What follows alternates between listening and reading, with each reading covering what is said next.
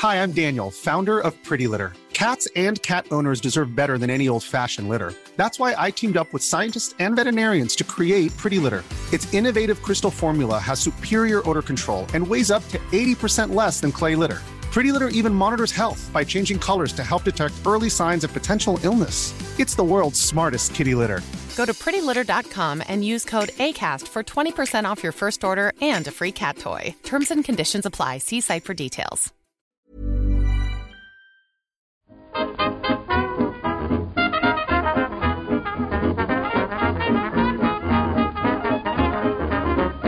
Buenas, amigas y amigos. Bienvenidas, bienvenidos una semana más al podcast Reload, programa sobre videojuegos que hacemos desde anightgames.com. Hoy debería ser, no lo sé, ya veremos cómo nos sale, ¿eh? pero debería ser un podcast más o menos especial porque es el de los Game Awards 2022. Hace un ratico que, que vimos la gala de Jeff Keighley, ¿no? Algunos en directo y otros ya por la mañana. ¿Tú, Oscar, qué hiciste? Yo lo vi, yo lo vi en directo. Pues estuve ahí viendo a los Chiclaners, os di un Prime y Uh, lo estuve viendo gracias. en directo. Sí, sí. A las 5 y poco acabó, ¿eh? A las cinco y poco, que yo con, sobre todo con el tema de que decían como que iba a ser. No recuerdo el, el adjetivo o el adverbio, ¿no? Como- pero que iba a ser como bastante más corta. Bastante más corta, dijo. Madre y, de Dios. y tres horas y pico, madre mía de mi vida, ¿eh? Ya, ya. Yo eso también. Lo estuve viendo durante toda la madrugada. Tú, Víctor, una vez más, eh, representando la sensatez en el podcast Reload, a falta de. Marta, por supuesto, que la representa todavía más cuando está. Eh, te lo has visto esta mañana tranquilamente desayunando. Sí, sí, sí. Y haciendo fast forward fuertemente, vaya. Todo eh, para mí ha sido una cosa sin, sin un segundo de, de desperdicio, vaya. ¿Te habían spoileado algo? Lo del espontáneo, por ejemplo. Eh, eh, ¿Quién? Si está, he estado dormido, Twitter. ¿sabes? No, es una... Claro. no, no, no, Yo no miro Twitter prácticamente, vaya. Vale, vale. Digo, antes de ponerte a ver la gala en YouTube o donde sea, es verdad que en el baño, por ejemplo, le puedes pegar un repasito al, al Twitter. Yo, no, es que yo miro la, la- el email. Miré el email, vi ahí que estaba el Death Stranding, tal. Vi las notas de prensa que fueron mandándose anoche, vaya. Me las fui leyendo. Ya ves que no. Mi vida social. Mi vida social es el email. Bien, bien, bien, bien. Hablaremos, yo creo que bastante o mucho de los Game Awards, pero no es el único tema que, que tratamos en el podcast de hoy, porque recordad que venimos con deberes de la semana pasada, esos famosos juegos. No sé si en cierto momento fueron famosos y están ya un poco olvidados, pero los que salían el 2 de diciembre, o los tres más destacables de alguna forma, Los tres del 2. los tres del 2. Los, efectivamente los hemos jugado. Yo le he dado al Calisto, Víctor, Midnight Suns y Oscar, Need for Speed, aunque aquí creo que he- hemos derrapado un poco los tres, ¿no? Yo he jugado al Need for Speed y al Midnight Suns. Vale. Yo solo Need for Speed, eso es.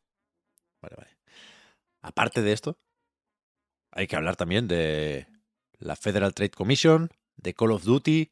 No sé si del compromiso con Nintendo, no sé si una cosa anula o sobrescribe a la anterior, pero antes de ir al lío, eh, tenemos que recordar que el podcast Reload se puede escuchar más o menos donde queráis, donde sea, en muchos sitios, en Spotify, descarga directa, en Acast, en ebooks y ahora también en, en Amazon Music.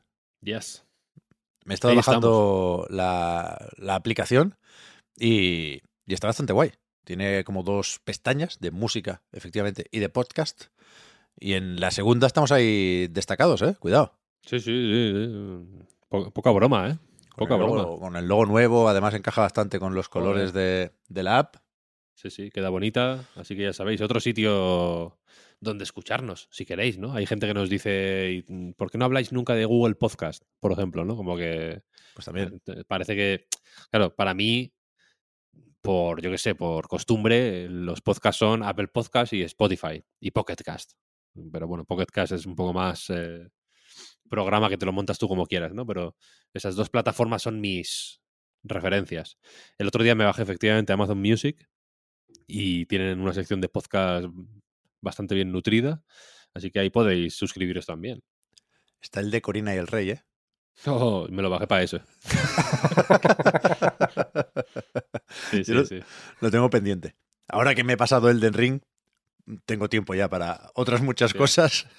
Una historia, claro. Ahora entre ellas. Te apetecen historias, ¿no? De, de, de reyes trágicos, ¿no? Y Claro, de- claro. claro, claro. De reinos olvidados, eso es. Eso, eso es, efectivamente.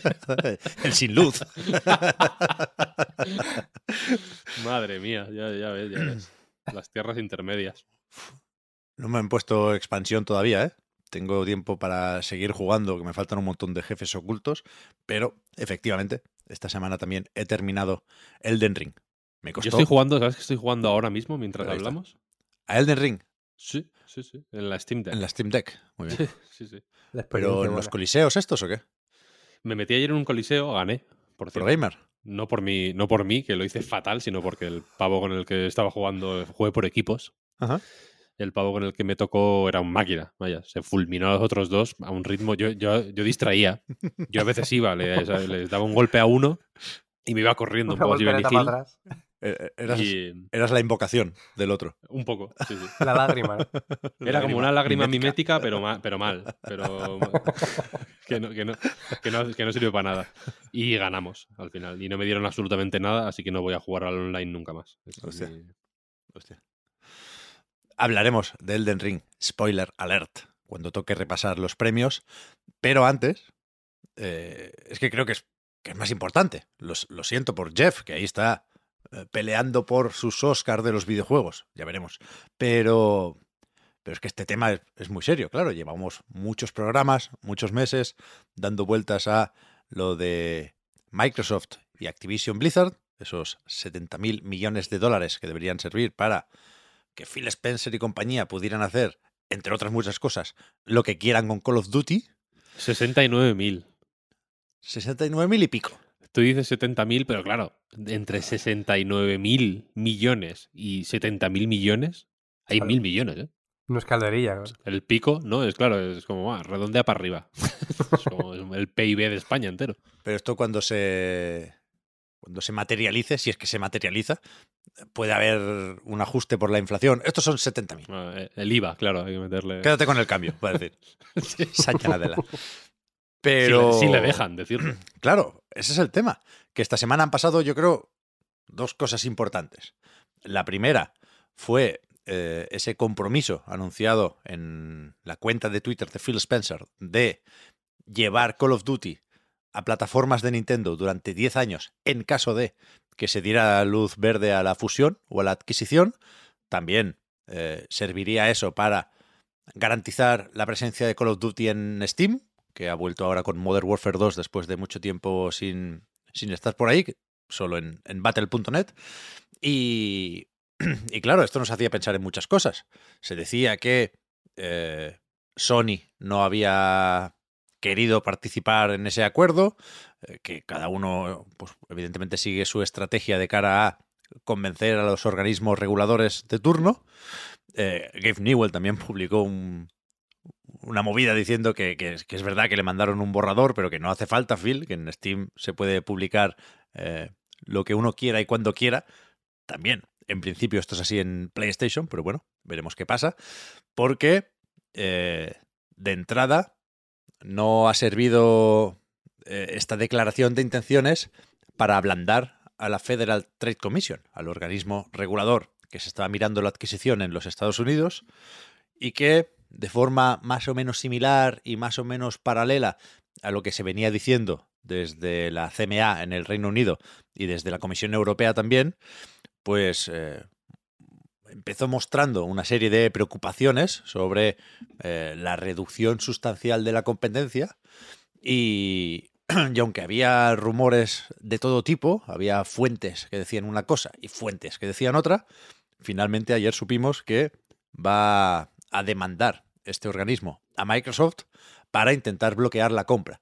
Es decir, no es ahora imposible que Microsoft acabe comprando Activision Blizzard King, pero se decidirá esto no con un con una investigación del organismo regulador, sino con un juicio que se celebrará, vete a saber cuándo. Yo creo que dentro de unos meses.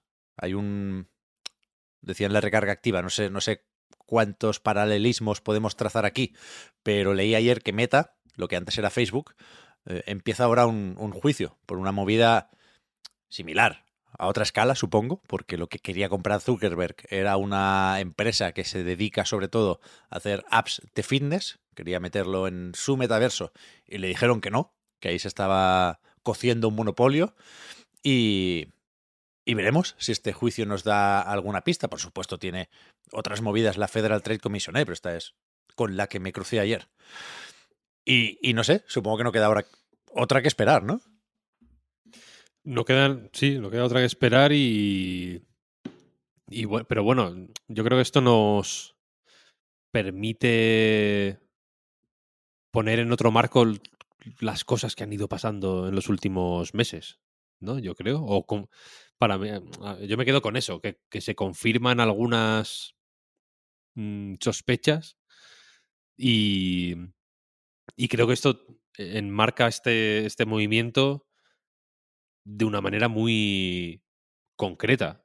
Quiero decir, eh, hasta ahora era como, bueno, Microsoft mm, comprando otra cosa como cuando compró Bethesda un poco, ¿no?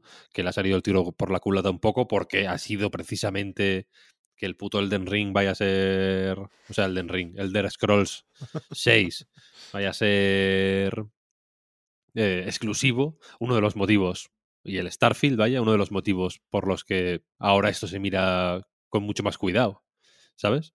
Se ha mencionado, de hecho, que, el, que la posibilidad de hacer, de, de bloquear el acceso a ciertos juegos hasta que, que- que históricamente han sido multiplataforma vía adquisición, como lo que ha pasado con los de Bethesda, básicamente, eh, pues hace que esto sea más peligroso de lo que esperábamos. Y, y efectivamente ya no valen las buenas intenciones. Mm. ¿Sabes lo que quiero decir? Aquí se habla mucho de, por ejemplo, pues usar un modelo tipo Minecraft, Claro. pero no es el caso. Yo lo siento mucho, pero no es el caso, quiero decir. Y tampoco es el caso, y lo siento mucho, el Candy Crush. El caso es el Call of Duty. Y, y hacer exclusivo el Call of Duty o no. Y las. y no sé si. Que se me perdone si lo digo así un poco a las bravas, pero es- no quiero darle más vueltas de la cuenta. Pero esta historia de, las, de los contratos de 10 años y demás era patético. Quiero decir, es una, ha, sido, ha sido un movimiento eh, bastante penoso en tanto que efectivamente no hace falta permiso de nadie Claro. para sacar esos juegos. No hace falta eh, firmar un contrato. ¿Sabes lo que quiero decir? Ubisoft no ha firmado un contrato de. No firmó un contrato con Nintendo de, de- de- de compromiso para sacar el Immortals en la Switch. ¿Sabes? Es simplemente. eh, es, eh, eh, es, es- la situación es la que es únicamente porque no es posible confiar y, y- y creo que hace bien todo el mundo, desde la Federal Trade Commission hasta todas las editoras de videojuegos del planeta, en desconfiar de lo que puede salir de una, de una fusión de este calibre, ¿sabes? Porque efectivamente es una fusión peligrosa y efectivamente, como con, como con Bethesda, vaya, los juegos van a ser multiplataforma hasta que tienen que dejar de serlo para rentabilizar eso, ¿sabes? Tú no Hmm. puedes comprarle a una persona. eh, tú ves a un tío que vende su coche y, le- y si le- y se lo compras el coche y, le- y te dice, no, pero es que lo voy a seguir usando yo, ¿no? Hasta que, hasta que me canse de usarlo. En algún momento tendrás que decirle, ya no lo usas, ahora lo uso yo en, en- en- en es- en- en régimen de exclusividad, porque para algo lo he comprado, ¿sabes lo que quiero decir? Entonces, teniendo... Es una, qui- quiero decir, es eh, es una tentación que, que, que- necesariamente tiene que estar así o, o- o nos estaríamos chupando el dedo. Quiero decir, ¿no? La de hacer el Call of Duty em, exclusivo o limitar el acceso o las... Quiero decir, entre, entre hacer el Call of Duty exclusivo o dejarlo multiplataforma, hay mil posibilidades que, se- que serían que serían, fíjate, incluso más un, un- un- peligro para la libre competencia mayor, porque implicarían más recochineo. Por ejemplo, como ya he mencionado en alguna ocasión, hacer el Warzone exclusivo, hacer, eh, hacer que, que, haya suficientes eh, incentivos para jugar a Warzone a través de Game Pass, por ejemplo, como para que para que sea para que poco a poco sea estúpido eh, jugarlo en otra plataforma o para o jugar a Call of Duty en general en, a través de Game Pass como para que no para que sea para, desincentivar poco a poco el uso, ya, no te voy a decir ni jugar, voy a hablar en esos términos tan pedestres y tan vulgares porque, porque este tema es así de vulgar y de pedestre, quiero decir. Para usar Call of Duty en otro sitio que no sea una, eh, una plataforma, entre comillas, del ecosistema Xbox, tanto Windows como, eh, como pues, la, consola Xbox, ¿no? Eh, que es lo que ha pasado con, con, la, con, la, mayoría de juegos que están en el Game Pass, quiero decir. E, es un hay que, hay que ver tanto el incentivo de Game Pass como lo que se desincentiva el uso en otros en, otras plataformas simplemente con el hecho de que algo esté en el Game Pass, ¿sabes? Porque evidentemente, eh, pues yo qué sé, con el indie que cuesta 15 euros en Steam y que está en el Game Pass también, es más difícil verlo. Pero cuando llega un momento en el que tus de tu budget mensual para videojuegos, ves que puedes permitirte pasar de gastar, yo qué sé, 150 euros, que no sé si suena mucho a poco, a mí me suena a, mm, a, bastante, quiero decir, ¿no? Sí, sí. 100, 150 euros, pasarlo a 15 al mes, teniendo acceso no solo a menos cosas, sino a muchas más, ¿sabes? Es una situación eh, increíblemente disruptiva. Ver que, o sea, no ver el peligro, entre comillas, de que Call of Duty entre en esa ecuación, por mucho compromiso de 10 años que haya sobre el papel, ¿sabes? Mm, yo, entiendo, yo entiendo también, quiero decir, que Sony piense a 10 años vista, o sea, a más de 10 años vista, ¿no? Pues como, bueno, 10 años, pero dentro de, pero el año 11, ¿qué hacemos? ¿Sabes? Mm, es, un, es, un, es evitarse problemas a, a, largo plazo y evitarse una situación de desventaja extrema, por mucho que por mucho que haya un contrato de 10 años. A Nintendo se la suda porque Nintendo es como que mm, pues, sácame el Call of Duty, me da igual. es, me, es, son, es un minuto y medio en un direct. No, no, creo que no afecta en absolutamente nada la estrategia de Nintendo, porque Call of Duty, ¿en qué puesto estaría en una lista de ventas de Nintendo? ¿Vendería más que el Mario Kart 8? Lo dudo. Eso, eso desde luego que no. Pero cuidado, yo estoy de acuerdo con algunas cosas que has dicho, Víctor, y tengo dudas sobre otras. Es decir, a mí el, el anuncio de el compromiso con Nintendo me pareció raruno por, por lo unilateral del asunto. Es decir, normalmente cuando se firma un acuerdo que beneficia a dos partes, las dos partes anuncian ese acuerdo y ese comunicado, ¿no? Que yo sepa, no he repasado todas las cuentas oficiales de Twitter de Nintendo, pero que yo sepa, Nintendo no ha dicho nada, no ha dado la bienvenida, no, no ha dicho aquello de Call of Duty vuelve después de muchos años, desde Ghost 2013 para Wii U, a, las plataformas de Nintendo. Que habría que ver si en cualquier caso se refería a Phil Spencer a Switch o a lo que venga después, ¿eh? Pero. Pero eso. A mí me parece que no cambiaba nada o que no daba respuestas a las preocupaciones de los organismos reguladores, que tienen que ver con Call of Duty, pero también con el modelo de suscripción y con la nube. Por lo menos eh, por ahí iban los documentos de la CMA. La verdad es que no he leído todo lo de la Federal Trade Commission, pero me lo puedo imaginar similar. No estoy diciendo que eh, estos organismos tuvieran que bloquear la compra sí o sí. No, de hecho, yo pensaba que sería todo esto mucho más fácil porque creo que sería un poco menos apocalíptico de lo que puede parecer. Pero en cualquier caso, creo que eh, lo de tender la mano a Nintendo no, no cambiaba el escenario. Y, yo pensé cuando, vi los tweets de Phil Spencer, si, esto hace que la Federal Trade Commission cambie de opinión, es decir, que tenía el no preparado y con esto de los 10 años de Nintendo te lo cambia por un sí, me suena raro. Ahora hemos visto que, que no ha sido así, ¿eh? Pero, pero al mismo tiempo me pregunto dónde está el límite Quiero decir, por supuesto, hay una diferencia grande entre Bethesda y Activision Blizzard. Ni te cuento la diferencia que hay entre un estudio suelto, eh, Ninja Theory, y Activision Blizzard.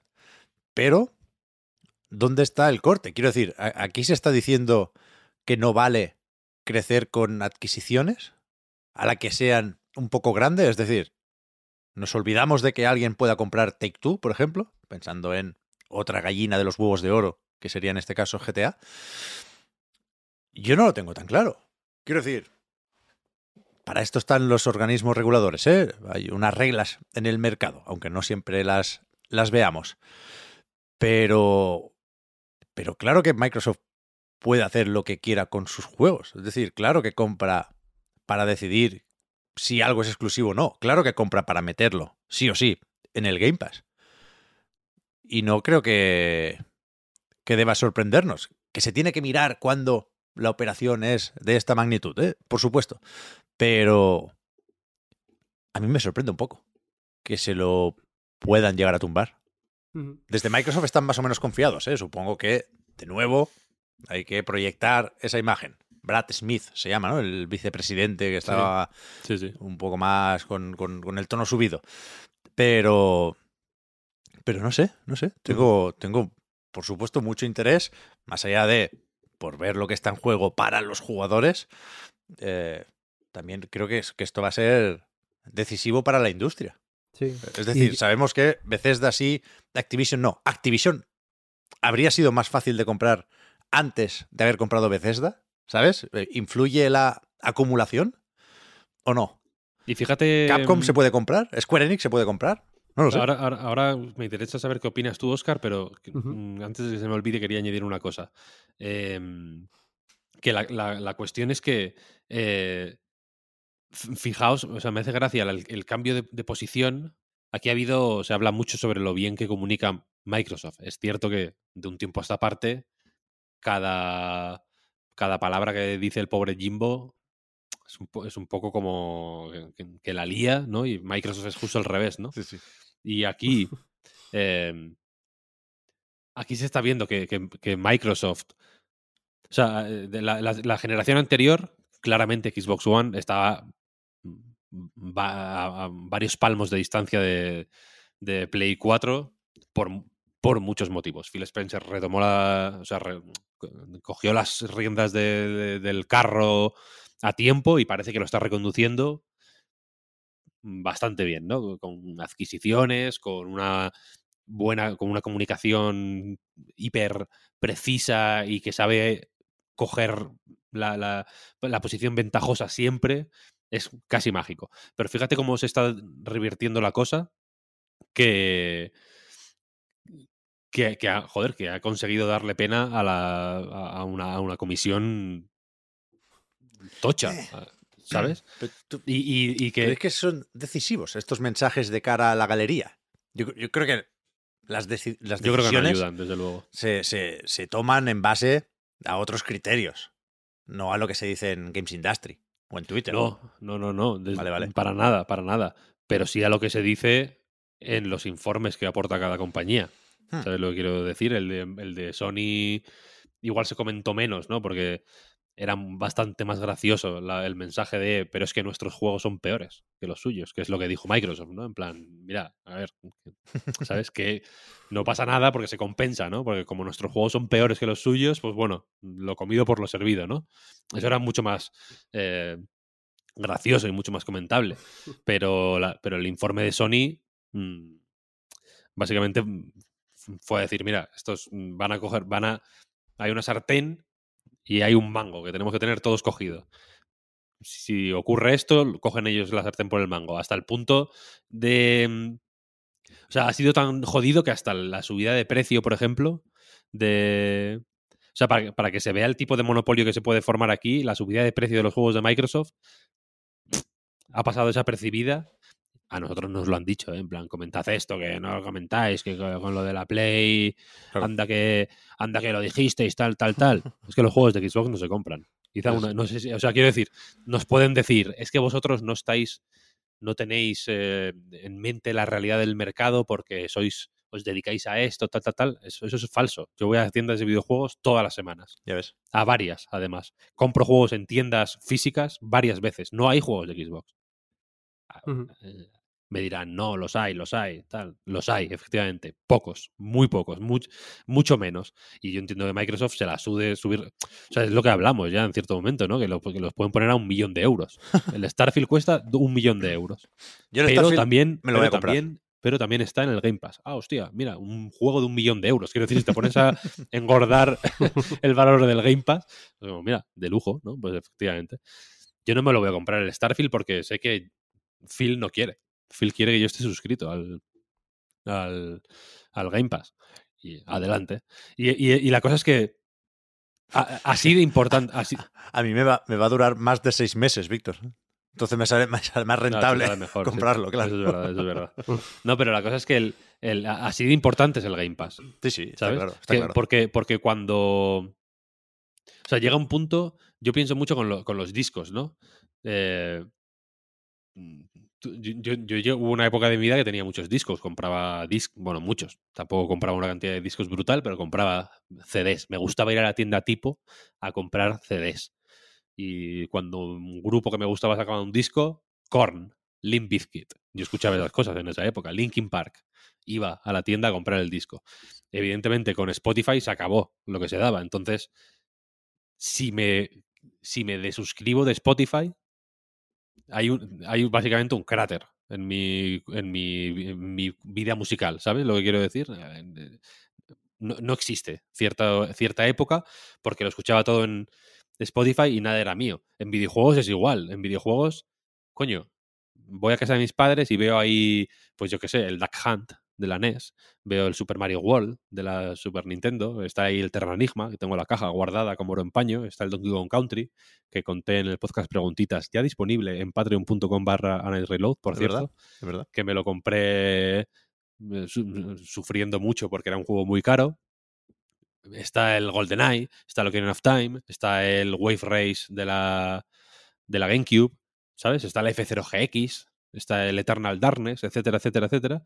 Con Xbox pasará, llegará un momento en el que hay- haya gente que, que es que ya no, no pueda desuscribirse, ¿sabes? Porque hay un, porque hay un cráter ahí en, la, en tu... in- Incluso en la biblioteca digital, quiero decir, ¿no? Ves juegos de tal a tal fecha, te quitas del Game Pass y hay un vacío brutal. Eso crea una necesidad en el consumidor, quiero decir, que ahora que llevamos eh, X años, más o menos pocos con el Game Pass, igual no pasa nada, pero cuando llevemos 10 años con el Game Pass, efectivamente, los, cuando pasen esos 10 años famosos, que ahora es ¿no? Los- el, Sí. el campo, el campo de fútbol de- del tiempo, ¿no? Los 10 años. Eh, habrá gente que si se quita del Game Pass no tenga una mierda, ¿sabes? No pueda jugar a- a la mayoría de juegos que jugó en, en esa época. Y habrá gente que le importe más eso o habrá gente que le importe menos. Pero hay que tenerlo en cuenta, evidentemente. Sí, yo iba a comentar que, bueno, esto ha sido una cosa mucho más, más específica. Perdón, que estoy fatal de la garganta. Em, pero bueno, volviendo un poco a. mm, Pues eso, al tema de, de la propia noticia como tal, última. A mí me, me llama la atención sobre todo que, que es como una especie de golpe de realidad, ¿no? Porque lo decías Pep antes y yo creo que es lo natural, lo hemos hablado hace relativamente poco, hace uno o dos reloads, yo creo. Que, que yo creo que lo lógico es dar por hecho, en realidad, que, que esto iba a salir adelante, ¿no? Porque cuentas con que si Microsoft em- eh, empieza esta adquisición es porque al- realmente en algún momento se va a cerrar y ya está, ¿no? Cuentas con que eh, el, el tema de la los organismos eh, que regulan estos temas eh, pues van a, a dar siempre el visto bueno a todo y todo va a salir adelante, pero bueno, con esto hemos visto que no. Y, y yo creo que eso, eh, a raíz encima de todo lo que ha ido saliendo, sobre todo en verano, ¿no? Con, con el tema del organismo brasileño, creo que fue, que se formó un culebrón bastante bestia. Y salieron un montón de, de cosas que no habrían salido de no ser por esto. Eh, no sé, a mí me da la sensación de que pierden credibilidad un poco todos, en general, ¿no? Todas las, las grandes empresas y las grandes editoras. Y, y no sé, lo, lo que no sé tampoco, lo que no tengo claro, es cómo influye esto para el resto de organismos, porque que yo recuerdo dos, no sé si hay alguno más que lo haya aprobado, pero el de Brasil, por ejemplo, lo aprobó, el de Arabia Saudí lo aprobó. Eh, ¿Alguno no- más? Uno más, ¿no? Ha habido Sí, desde entonces. sí, sí, va- No, ha habido, ha habido yo, O varios desde entonces. cinco o seis en todo el mundo, yo creo que lo han aprobado, ¿eh? O sea, Sí, no- ¿eh? sí. Claro, y entiendo yo que precisamente eh, que, se- que Los- pueden... de, los, de los grandes, grandes, ninguno. Claro, o sea, yo a- creo que pesa más este que, que cinco de los otros. Eso es, Claro. eso es. Que, que entiendo que irán, son procesos que irán en, en paralelo, pero por mucho que pesen mucho más estos, enti- entiendo que si algunos de los pequeños, digamos, si son 20 de los pequeños, pues a lo mejor sí que suman mucho, ¿no? Y, en cierto modo puede que supongan cierta presión, pero también entiendo que si están aquí en este punto, no van a avanzar el resto de, aprobaciones, ¿no? De, de los organismos. Entonces, eh, por mucho que entiendo que, que en este punto, pues no, no se sabe lo que va a pasar, realmente, ahora mismo no sabemos muy bien si va a acabar en que sí o que no. Eh, pues no sé, por lo pronto, el resto de organismos parece como que, que no van a poder decir mucho hasta que no veamos lo que pasa con esto. Y Pero- por otro, lo que, lo que decía de la credibilidad, a mí me da la sensación ya de que pase lo que pase, eh, ya no crevi- credibilidad a, a nivel de, de discurso de, de la empresa, ¿no? Pero de creerte estas adquisiciones o este tipo de movimientos, eh, yo creo que, que sienta un precedente para empezar a no dar por hecho siempre las cosas, ¿no? En el momento en el que se firman. Al menos, claro, entiendo que no todos los casos son tan grandes como el de Activision, evidentemente, ¿no? A nivel de franquicias, de dinero y de, y de todo lo que quieras, pero deja claro que, que puede pasar esto. Ya, bueno, en el sector tecnológico, ya digo, no solo ha pasado con, con Meta, ¿eh? No, hostia, ahora no recuerdo el nombre, pero Nvidia quería comprar a estos de los microchips. ¿Era Nvidia o era Intel? O no sé. En, en ese sector se, se tumbó una adquisición importante y que se daba por hecho, vaya, y no, no es así. Yo, yo creo, Oscar, que, que no hay que ver esto como una votación en la que un jurado tiene que mm, emitir un veredicto por unanimidad. Es decir, un organismo, desconozco los detalles, ¿eh? pero un organismo regulador eh, regula en, en un mercado, que es el que le compete. O sea, es como con lo de las cajas de loot en Bélgica. Si no se pueden sacar sobres del FIFA en Bélgica, pues no se sacan. ¿No? Y se sacan en el resto del mundo. Pero, pero claro, sin Estados Unidos o sin Unión Europea o sin Reino Unido seguramente, no hay trato. No hay trato. Sí, a ver, el- o sea, Microsoft no es nueva, ¿eh? Con los Por las eso. denuncias Claro, claro, claro. monopolio, vaya. Claro, claro. Ya sé, yo, yo- yo qué sé. Que fue por el Internet Explorer o algo así en su Sí, momento, en su porque momento no te sí. dejaban, porque, porque ponían trabas para desinstalarlo. ¿Con Mm. quién se las veía? Con el Netscape en ese momento igual, ¿no? Sí, supongo, supongo que sí, pero eh, eh, en ese momento la- la- o sea, el denunciante era los Estados Unidos. ¿eh? O sea, quiero decir, el caso, eh, estoy hablando un, po- un poco de memoria, pero creo que el caso es eh, Estados Unidos contra Microsoft. O sea, que fue una cosa tocha. Y en ese momento posiblemente mucha gente tampoco lo vio como algo tan importante, por eso como, bueno, los ordenadores, ¿no? El Internet, ¿qué más da? El Internet en el 98, que creo que fue el caso este en el 97-98, Internet era mucho menos de lo que es ahora. Como los videojuegos posiblemente son ahora menos de lo que pueden ser cuando...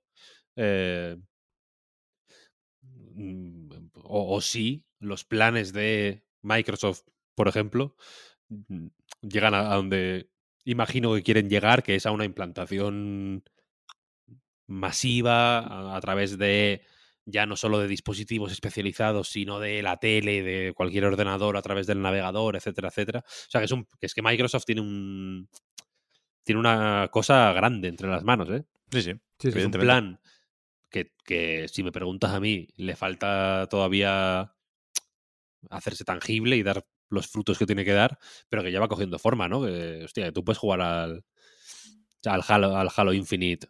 Tú te metes en xbox.com barra play en, en, cualquier ordenador relativamente decente, no hace falta ni que sea estrictamente bueno, y puedes jugar al Halo ahí Sí, sí. cuando, cuando esto, eh, si, si el actor que, que, ti- que tiene que, eh, o que está intentando implantar esta, este tipo de ecosistema en el mercado del videojuego, tiene todo, pues no me extraña que se esté mirando. Dos cosas antes de ir con los Game Awards. Primero, efectivamente, fue Nvidia quien intentó comprar ARM y se les dijo que nanay. Y, y pensando en justamente ir a los premios todos juntos y todos contentos.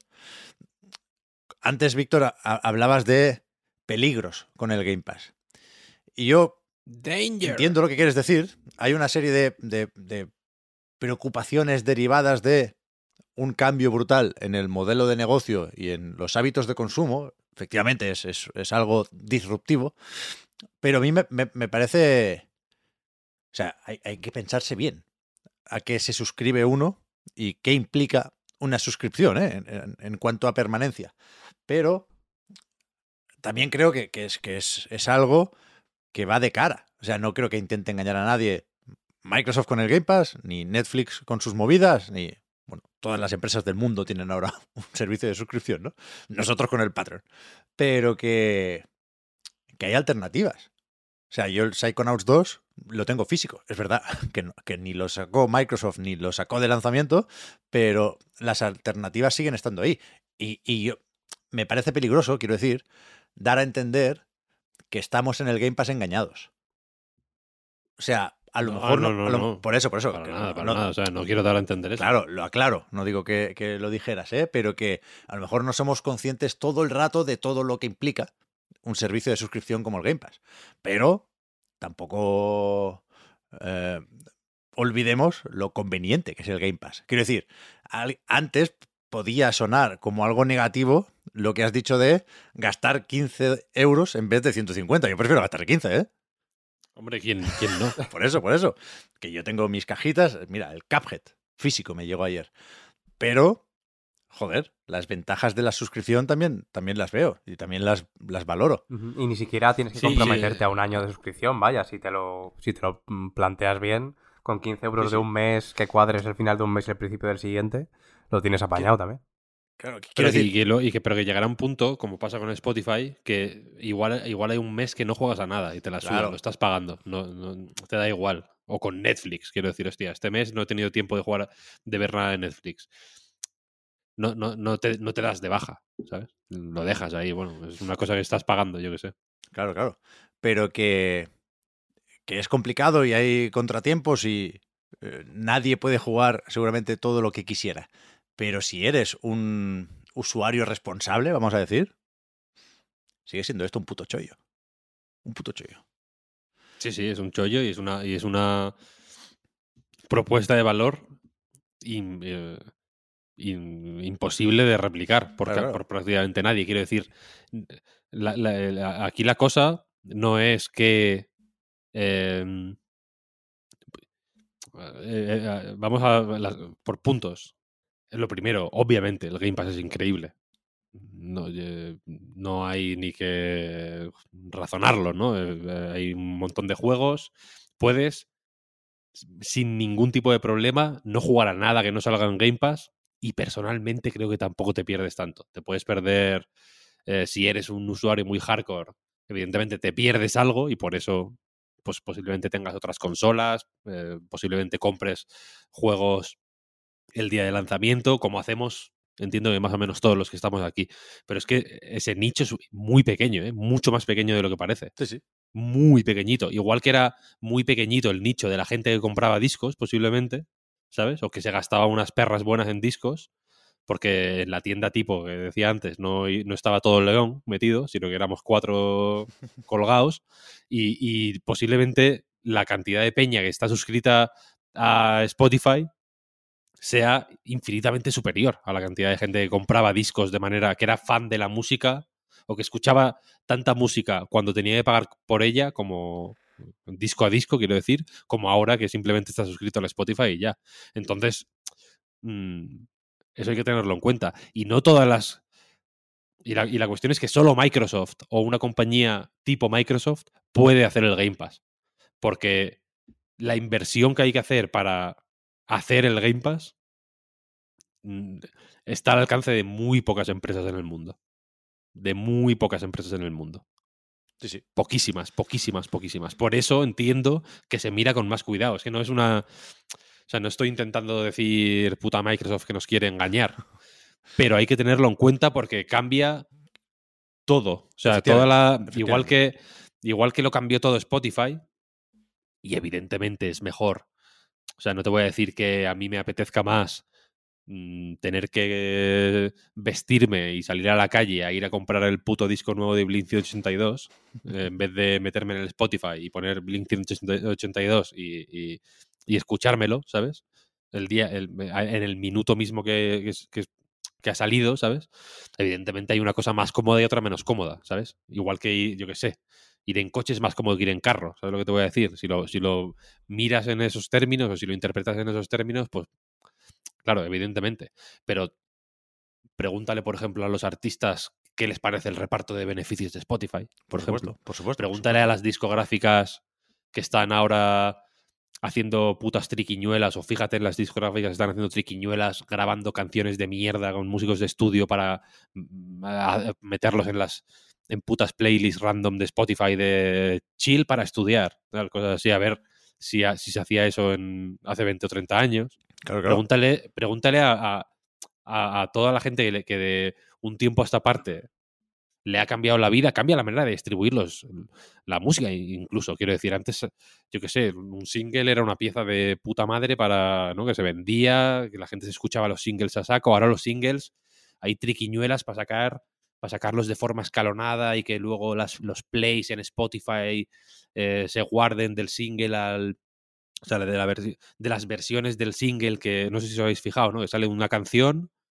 a las tres semanas sacan el segundo single del disco y son de las dos canciones, la nueva y la vieja, ahí. Y eso es para que los plays se guarden, ¿sabes? Para que la, se, se publican con el mismo, con un mismo número de referencia y cuando salen en el disco, esas. Tú pone- te pones la canción y cuando acaba esa canción, para evitar que Spotify te lleve a otra random, pones la siguiente y pues ya está, otro play, ¿no? Y esos plays luego se, se van acumulando de cara al disco. Claro. Que, que una vez que sacas, vas a si sacas cinco singles antes de, del disco, pues esas cinco canciones, que el, el pri- el primer single tiene una, el segundo single tiene dos, el tercer single tiene tres, ¿sabes? O sea, se van sumando las canciones anteriores a cada single nuevo. Es- Estas triquiñuelas de mierda para eh, contabilizar plays en Spotify no hacían falta antes. ¿Qué triquiñuelas harán falta cuando eh, Game Pass y servicios tipo Game Pass? Porque Claro. evidentemente Sony tendrá el suyo, quiero decir, y Nintendo el suyo, igual que Apple tiene el suyo, ¿no? Y, igual que hay, o Amazon tiene el suyo, quiero decir, ¿no? ¿Qué triquiñuelas nuevas habrá? ¿Cómo cambiará eso eh, la manera en que, en que consumimos juegos? ¿Cómo cambiará eso los juegos? eh? Los- los- la, la música también ha cambiado desde que desde que existen este tipo de plataformas. Sería inocente pensar que no que una cosa no moldea a la otra, ¿no? Claro. Igual que el vinilo moldeaba los discos, ¿eh? quiero decir. An- Antes era más difícil hacer un disco de una hora y media porque en un disco de vinilo no entraba una hora y media de música. Vale, correcto. Eh, eh, es- son todo piezas que se que se afectan las unas a las otras, ¿sabes? Y, y yo qué sé, pues si Team 17 compra un estudio indie de Noruega, que son tres personas, posiblemente nadie lo mire porque será como, bueno, guay. Pero es que aquí, hostia, esto es una cosa de, de Shadow of the Colossus. Sí, sí, hay, hay- hay que mirarlo. En eso creo que hemos estado todos de acuerdo desde el principio y, y, por supuesto, las preocupaciones que puedan tener los organismos reguladores no solo tienen que ver con el Game Pass de ahora, sino con lo que puede ser el Game Pass dentro de unos años, ¿no? Porque efectivamente pueden cambiar las condiciones de todo para todo el mundo. Y, y, no sé, añadir Call of Duty es algo que posibilita esos cambios. Pero bueno, ya, ya veremos, ya veremos. Habrá tiempo para volver seguro a, a este tema porque ya sabemos que los juicios van soltando titulares con cierta facilidad. The Game Awards 2022. La pasada madrugada, Jeff Keighley volvió a repartir estatuillas. Creo que es la novena edición de su chiringuito. Antes estaba con Spike y demás, pero, pero en 2014 creo que empezó lo, lo de los Game Awards y se nos va a olvidar si no lo decimos al principio, una vez más, ganó el premio a mejor juego del año Elden Ring. Oh, yeah. Creo que estaba más o menos claro. Creo que eh, es fácil entender que, que Miyazaki y From Software y compañía se llevaran, se llevaran el premio. Y en el resto de categorías no creo que hubiera ni muchas sorpresas, ni por supuesto el mismo interés que en, que en esta, ¿no? Que en la, en la principal, en la que se dejan para el final. Hombre, esta es la. La tocha tocha. Eh, pero bueno, por ejemplo, God of, God of War a mí me ha sorprendido porque se ha ganado. Yo creo que se ha ganado las algunas finas. Ha ganado algunas categorías Sí, finas. sí. No, no he visto el recuento, pero puede haber ganado más premios que el Den Ring perfectamente. Sí, sí, sí. Eh, no te sabría decir ahora mismo el número, pero sí que ha ganado alguno más. Y son categorías que pueden parecer un poco menos destacadas, yo que sé. Mejor actuación, por ejemplo. Pues posiblemente rente más juego del año, ¿no? Que mejor actuación. Se lo llevó eh, Christopher Judge. Judge. Judge, se llama, el de Sí. el que hace de Kratos, ¿no? Pero, por ejemplo, creo que se llevó diseño de audio, Puede ser, sí. que, que es muy Sí. fino, el de God of War. Se llevó accesibilidad, God of War, Yes. Cierto. que también... Pensaba que se lo podía llevar de las tofas ese, fíjate. Sí, cualquiera de Sony, en realidad, ¿no? Que son los que están pues poniendo más énfasis en eso. Ya lo tienen, da la sensación de que lo tienen como estandarizado, ¿no? La necesidad de tener su incluso a nivel promocional, ¿no? Su día sí. de en el blog de PlayStation se publican las opciones de accesibilidad. Sí, a mí me sorprendió que, Que con, son- God of War pasó meses antes de, de, saber la fecha de lanzamiento. Y plantaron de repente la accesibilidad, ¿cierto? Es, es una cosa importante, si me preguntas a mí, Sí. y creo que lo hacen bastante bien, ¿no? Así que fenomenal. Pero sí que, sí que diría que eh, un- uno o dos más que Elden Ring se llevó, aunque claro, Elden Ring se llevó todo, ¿no? Mejor arte, mejor dirección, mejor juego de rol. Un poco Es verdad. discutible para, para mi gusto. para mi gusto eso, pero bueno, bueno. claro, no, no, no, no tenemos tiempo para eh, rebatir y, deba- y debatir todos los premios, porque Claro. God of War se llevó también mejor narrativa, estando el Den Ring igualmente nominado, y eso puede ser polémico. Pero bueno, también estaba Immortality. había- Immortality, eso te iba a decir sí, que... pero que, que efectivamente, en cuanto a reparto de premios, creo que estaba claro que iba a ser cosa de dos. Creo que está claro que, que Elden Ring fue el, ganador de la noche, con mejor director y mejor juego. Pero también está claro que los que nos quedamos despiertos nos quedamos por los anuncios. Un año más. Eh, no sé cómo estaban las expectativas. Yo venía motivado, la verdad. Y, y no me enfadé mucho. Esta forma un poco tonta de, de medir y valorar ¿eh? las galas. Pero haciendo recuento hoy, no me parece que hubiera tantos anuncios destacables, tanto World Premiere inolvidable, pero aún así hubo lo justo y necesario y eh, hubo menos tropiezos o menos momentos claramente de relleno y, y- y no sé muy bien cómo se marcó y se definió el ritmo, pero la cuestión es que a mí no se me hizo larga la gala, a pesar de que sin duda lo fue. Seguía siendo demasiado larga, por mucho que Jeff Keighley quisiera recortar un poco la duración, pero, pero eso, tengo un recuerdo mucho peor, mucho peor de otros años. No, no me sale quejarme hoy. Sí, es, es la opinión más o menos eh, general que he visto y, y yo estoy de acuerdo hasta la parte de que efectivamente era más corta y el ritmo, sobre todo, me parece que, que estuvo súper bien medido. Dentro de lo que dura, me parece me pareció muy guay el ritmo y el, el tema de, de los anuncios, pero a mí sí se me hizo larga. Incluso así, las tres horas y, Ya. y poquitos sí que, sí que se me hicieron largas. Yo supongo que también por lo inevitable de que, pues de que eran las, las 5 de la mañana aquí, vaya. Pero sí, Claro. sí, el tema de, de los anuncios, incluso en el pre-show habría, había alguno interesante. No estuve tan atento en el, en el pre-show como estuve en la gala como tal de los premios, pero sí que uh, te- tengo un par de jueguillos apuntados. Había algún, algún, eh, algún anuncio interesante por ahí, sí. El de Earth- Earthblade era pre-show, ¿no? Pues yo creo que Earthblade ya era Game Awards, ¿eh? Sí. Mm. Pues, Creo que sí, ser, por ahí en medio, el nuevo de X Oak Games. Sí, sí. cuando digo que, que hubo pocos anuncios, pienso en cuatro, ¿eh? Para, para mí, y, y me podéis matizar la afirmación, pero para mí hubo cuatro titulares que, que hay que poner por encima de los demás. Death Stranding 2, Hades 2, Ujú.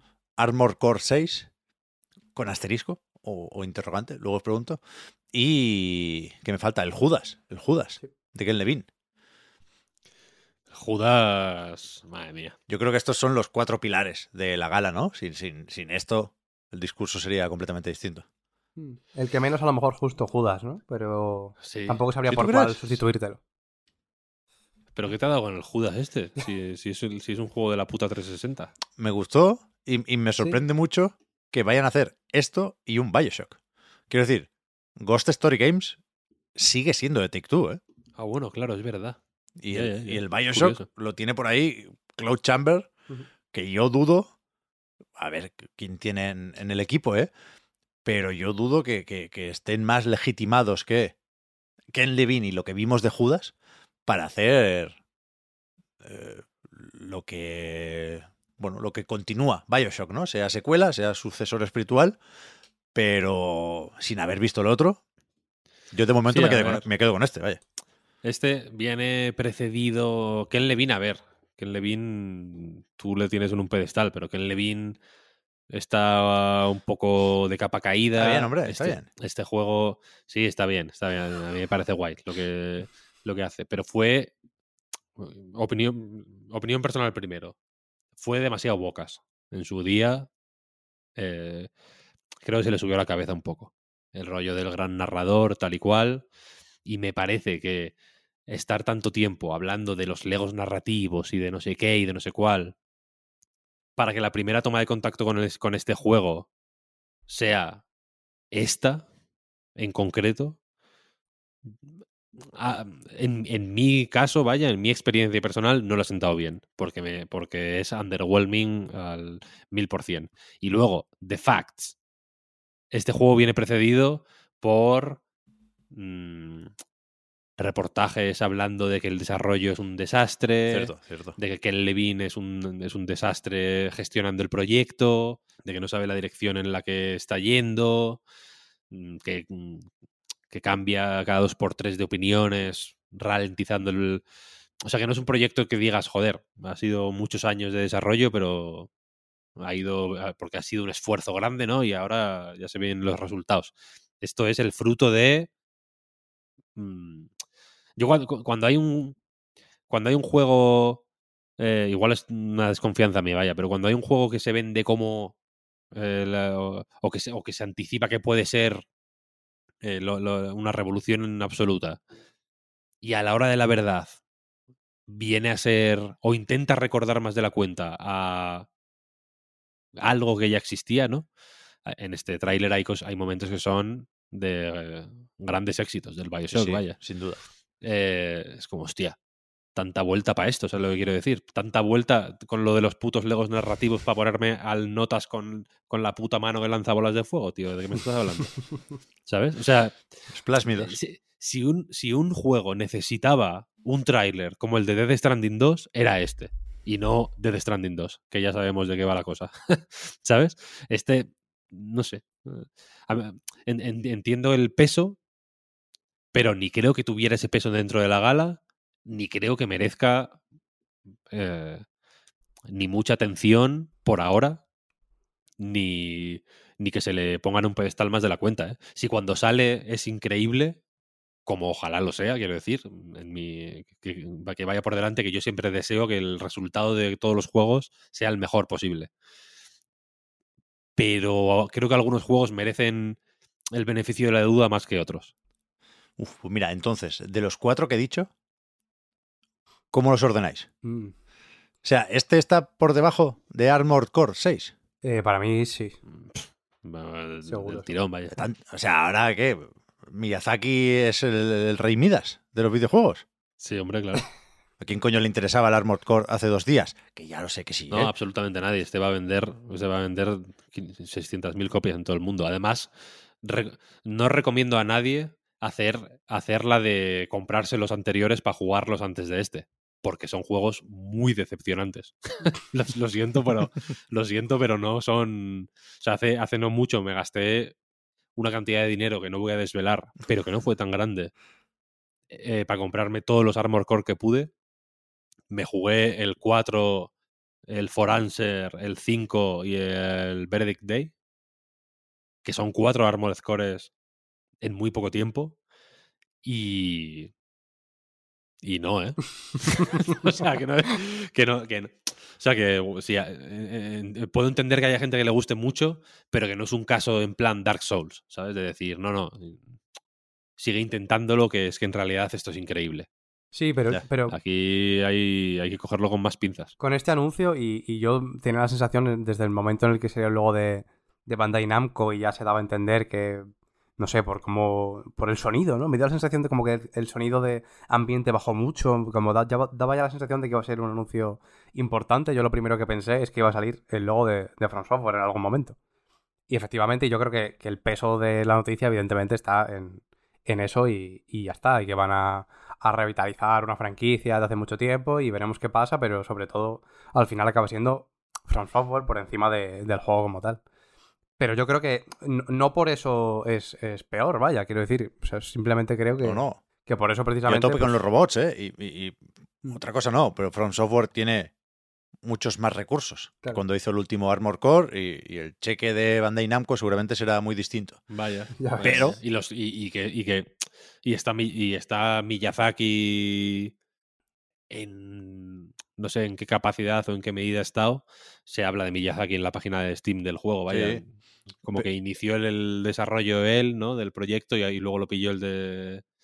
El lead designer de Sekiro, claro. tal. O sea, los, que los, los nombres y apellidos que se van mencionando ahora alrededor del proyecto este ya se asocian a eso, ¿no? A Sekiro, a Dark claro. Souls, a Elden Ring y demás, ¿no? En su momento era otra cosa muy distinta. Pero que todos, o casi todos, no, no quiero olvidarme de los fans de Armor Core, que ciertamente están de enhorabuena, ¿no?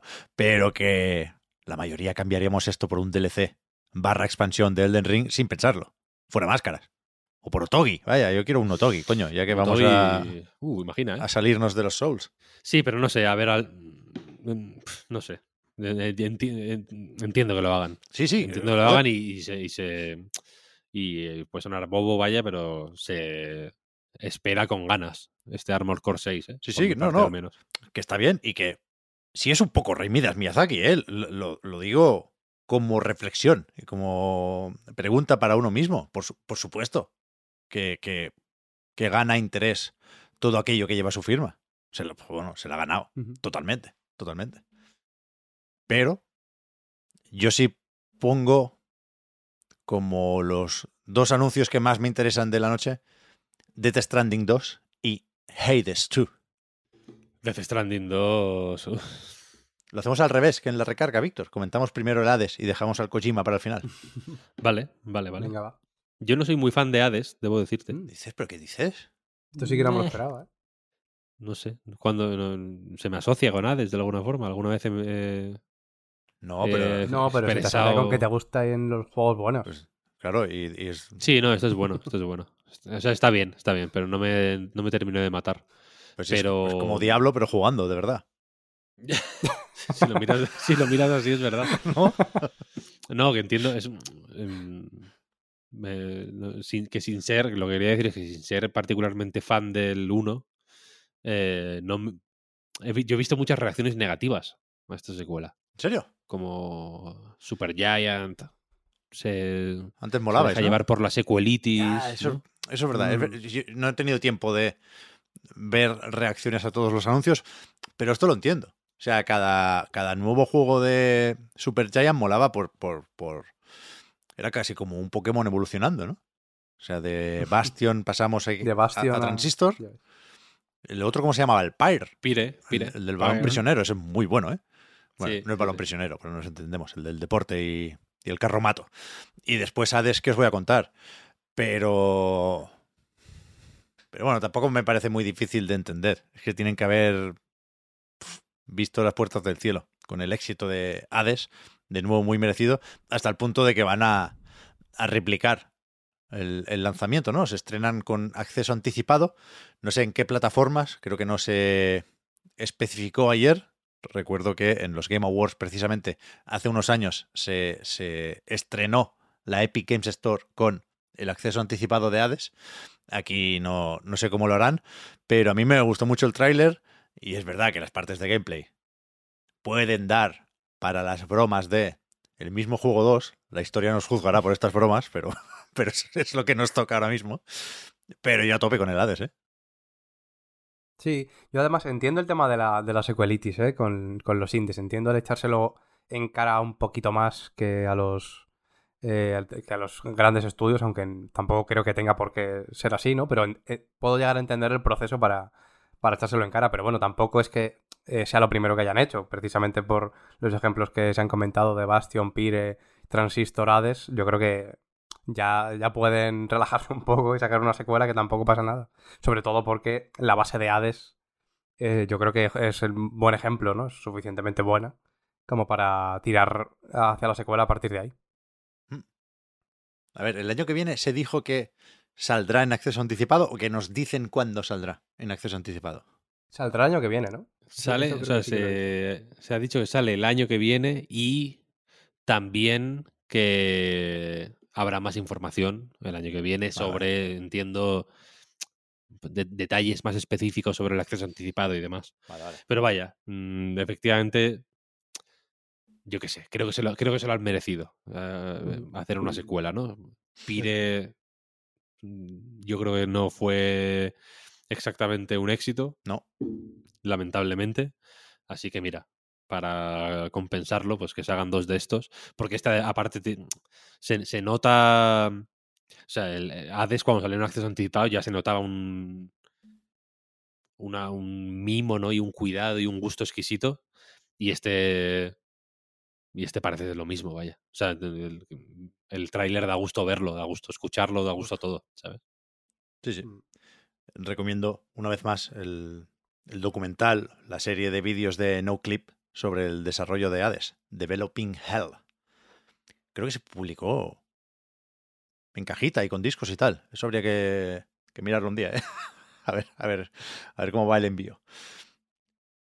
Desde Stranding, que el fideo nos, nos tiene locos, ¿eh? Fuera máscaras. Yo estaba un poco cansado de los teasers.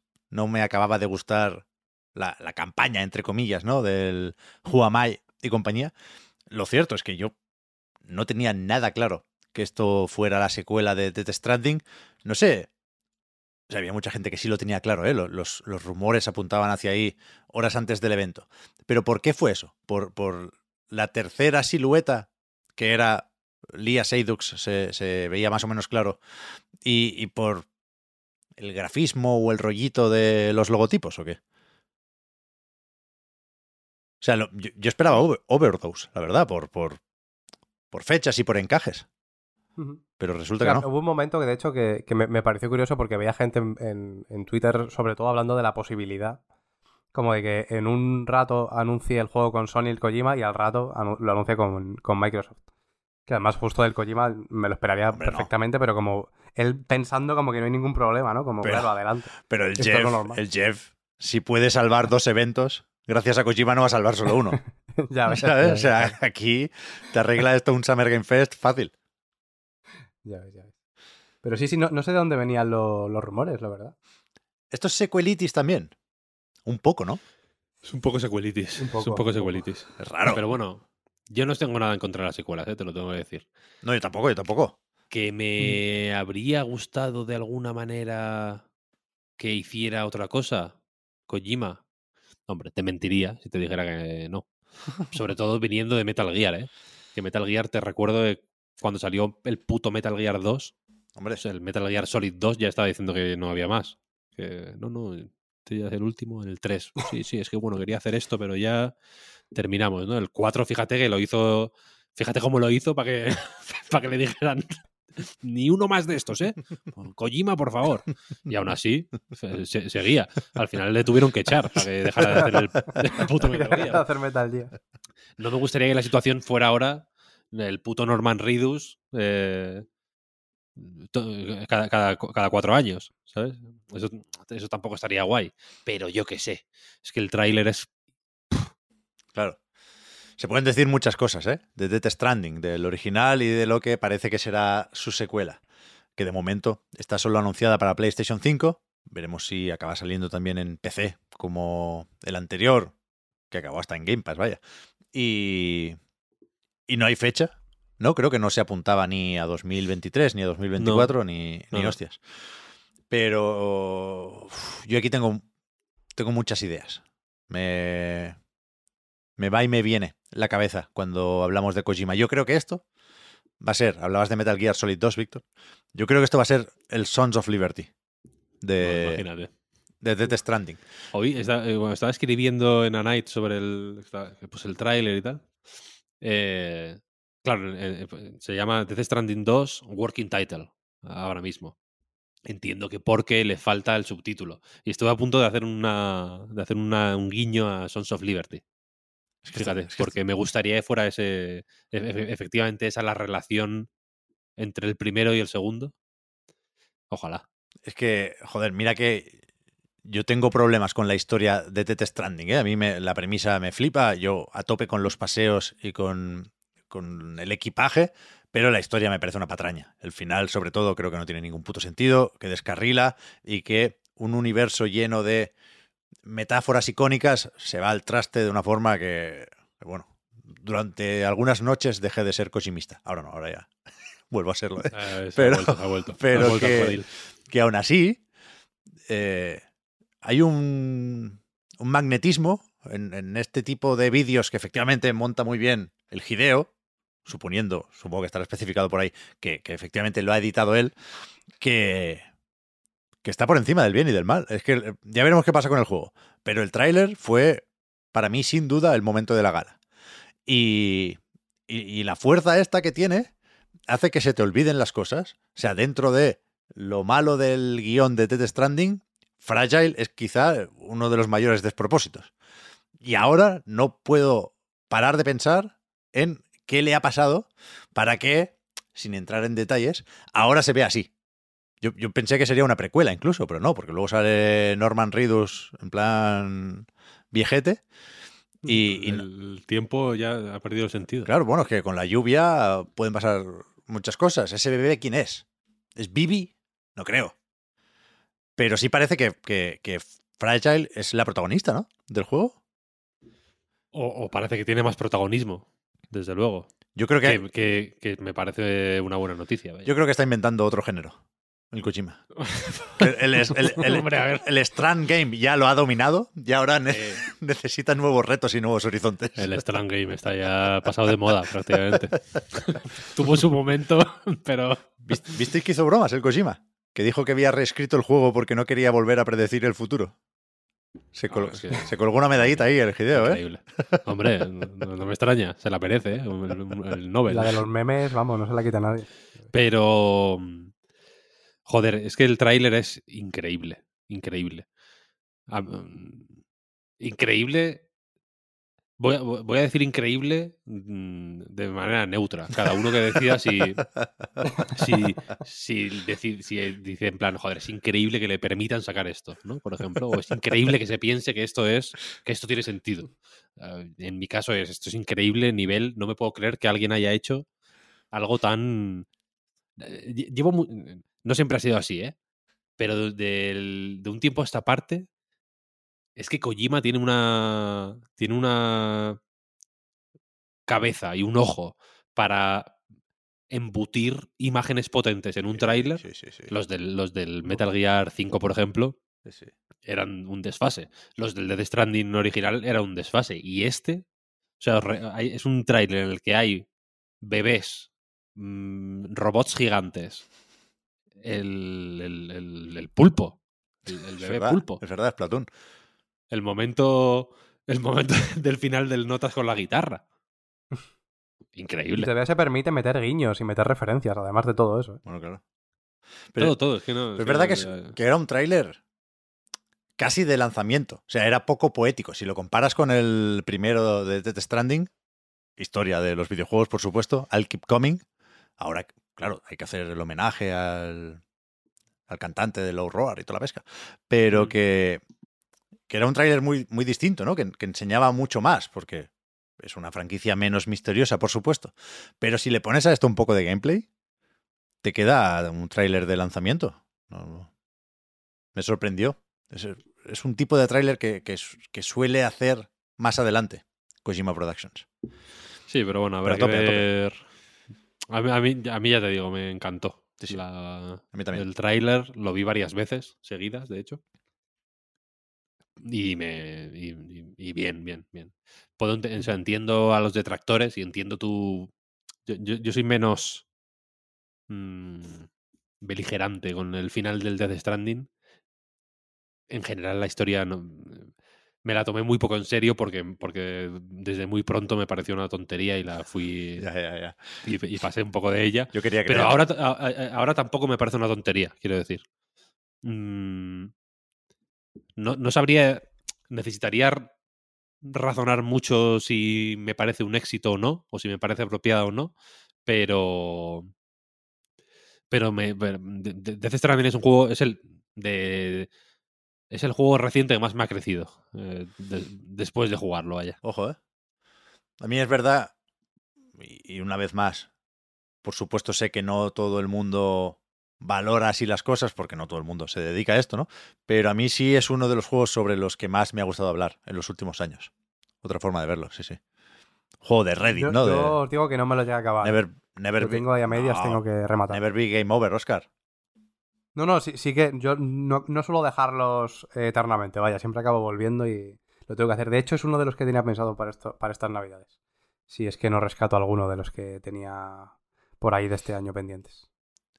¿2023 o 2024 o más adelante? 2024 por lo menos. ¿no? Sí, con el, con el otro se dio prisita, ¿eh? No sé quién decía en Sony Es verdad.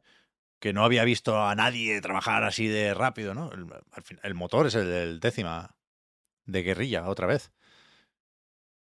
Y los personajes están hechos. Ah, Hay un, hay un curro, hay un curro. Yo, yo creo que será 2024, efectivamente. Pero. Pero a ver, a ver, hay ganas. Lo demás, no creo que fueran sorpresas muy grandes. Y de nuevo, como siempre, perdón si se me olvida alguno. Pero sí, sí pusimos fecha a muchos juegos, ¿no? Eso también se agradece. Sí, sí, Sí. sí. Se, se pueden mover, lo sabemos, pero bueno, qué narices. Se anunció un nuevo bayoneta. Mm, eh, comilla, ¿no? O sea, Bueno. eh, eh, asterisco. Por supuesto. Bay- Bayonetta Origins, Cereza and the Lost Demon. Un, un spin-off se juega y se ve muy distinto a Bayonetta, Bayonetta 2 y Bayonetta 3. eh, sin. Bueno, no creo que sean spoilers. Pero hay un, un adelanto de esto, o un fragmento de esto, dentro de Bayonetta 3. Busca bien un, un libro, un cuento, unas llaves.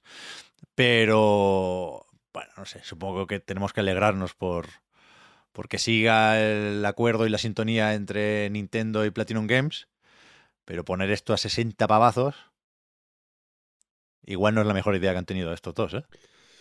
No. Se ha ido la olla, pero, pero absolutamente.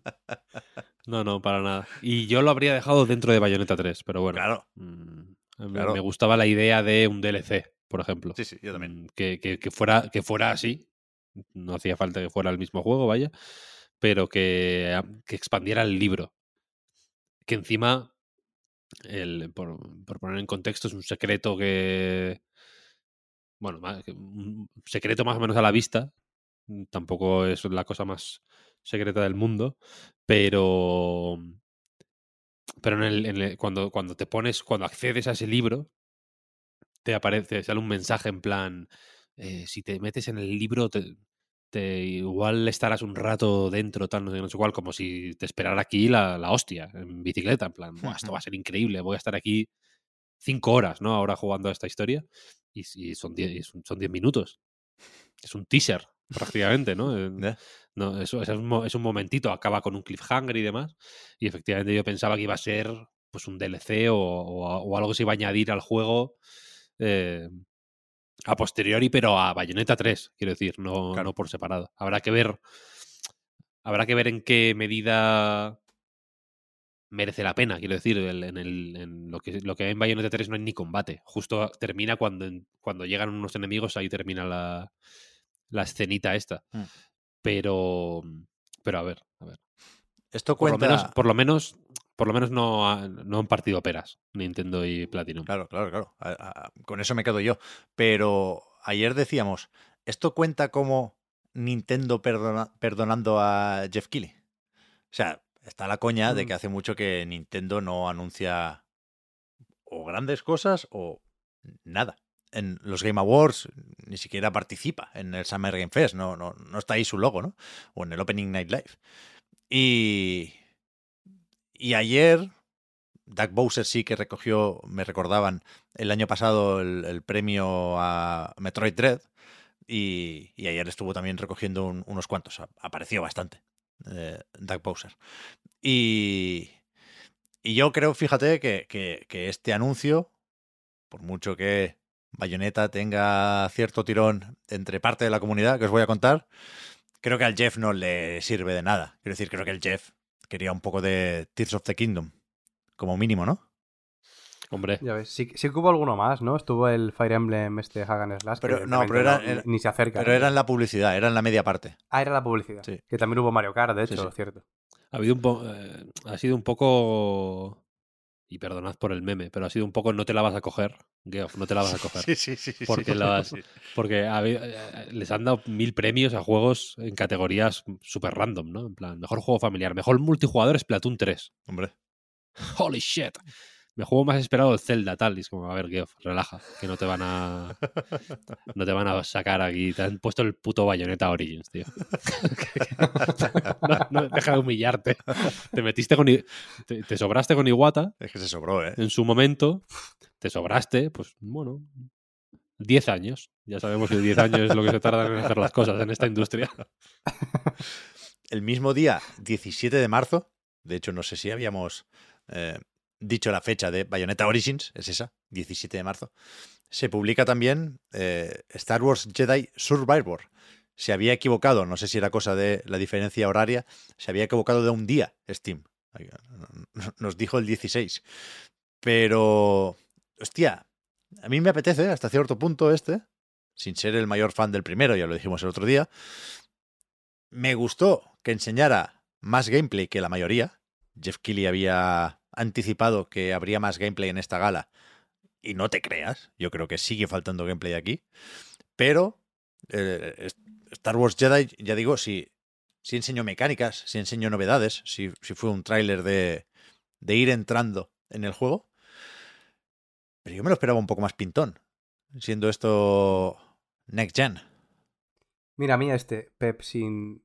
O sea, teniendo en cuenta que es tráiler más fecha, me parece, por ejemplo, más tocho que el Judas.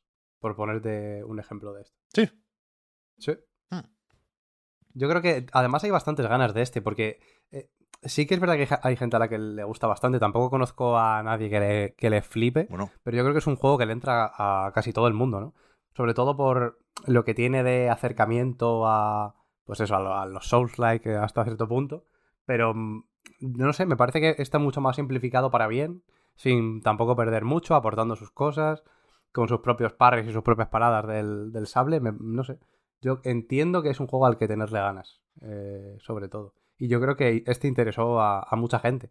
Lo de la opinión sobre lo pintón que se ve, yo técnicamente lo veía bien. No sé si lo dices sobre todo, pues eso, a nivel de innovación, de mecánicas o, o técnicamente. No, no, yo hablaba de, hablaba de gráficos.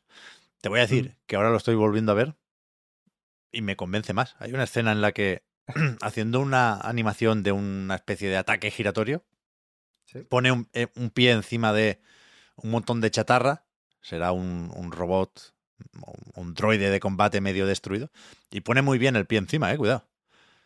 Sí, igual A ayer lo estaba... mejor es que ayer lo viste en 1080 y ahora lo estás viendo en 4K. Claro, claro.